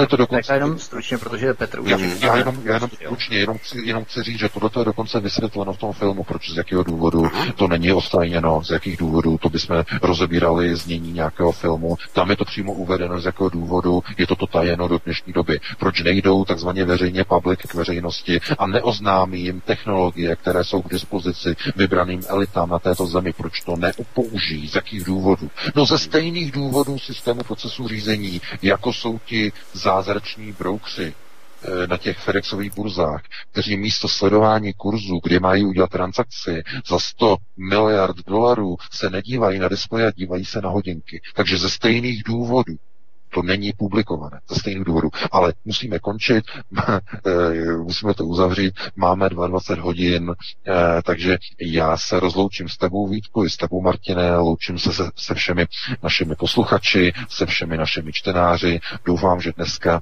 naše vysílání vám přineslo nebo otevřelo nějaké nové obzory, že jsme vás zaujali. No a e, uslyšíme se opět za týden v pátek od 19 po 19. hodině. Opět probereme nejnovější aktuální témata za poslední týden. Takže pro tuto chvíli vám přeji krásný, pěkný večer. BK, já ti taky děkuji za tvoje vysílání, za tvoje poznatky, za obzory, které si nám rozšířil. Vážení posluchači, vám také děkujeme za to, že jste s námi vydrželi až do konce, že jste s námi vyčkali až na palubě našeho, nechci říct Titaniku, ale tak ono to se vybíří. No a příští pátek od 19 hodin tu budeme zase, já jenom velmi stručně ve zkratce bleskově. V pondělí od 19 hodin vás zveme k vysílání, budeme, přivítáme soukromého detektiva Zbyňka Prouska, který se zabývá lovením takzvaných šmejdů.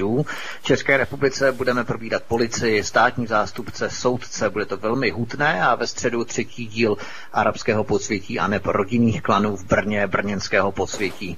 Třetí díl budeme rozebírat zase další vazby v Brně podle adres, čtvrtí ulic, jednotlivých domů a tak dále, takže se máte taky na co těšit ve středu od 19 hodin. Takže to je všechno. Martin, moc děkuji za vysílání, že se všichni krásně a hezký víkend a případně pokud naštívíte i náš sraz zítra v sobotu, tak vás rádi uvidíme. Více detailů je asi na stránce svobodného vysílače, teď z zrovna nevím přesně kde, ale určitě se to dozvíte, když naštívíte náš web svobodný pomlčka vysílač.cz. To je všechno, hezký večer. Tak, tak, tak, dámy a pánové, Vrbouce, Šance a Javorník obec, tam je sraz už dnes se tam můžete Vážení přátelé, milí posluchači, tato relace vznikla díky vaší pomoci, díky vašim dobrovolným příspěvkům. Děkujeme. Toto je jediný způsob, jak zůstat svobodným vysílačem CS.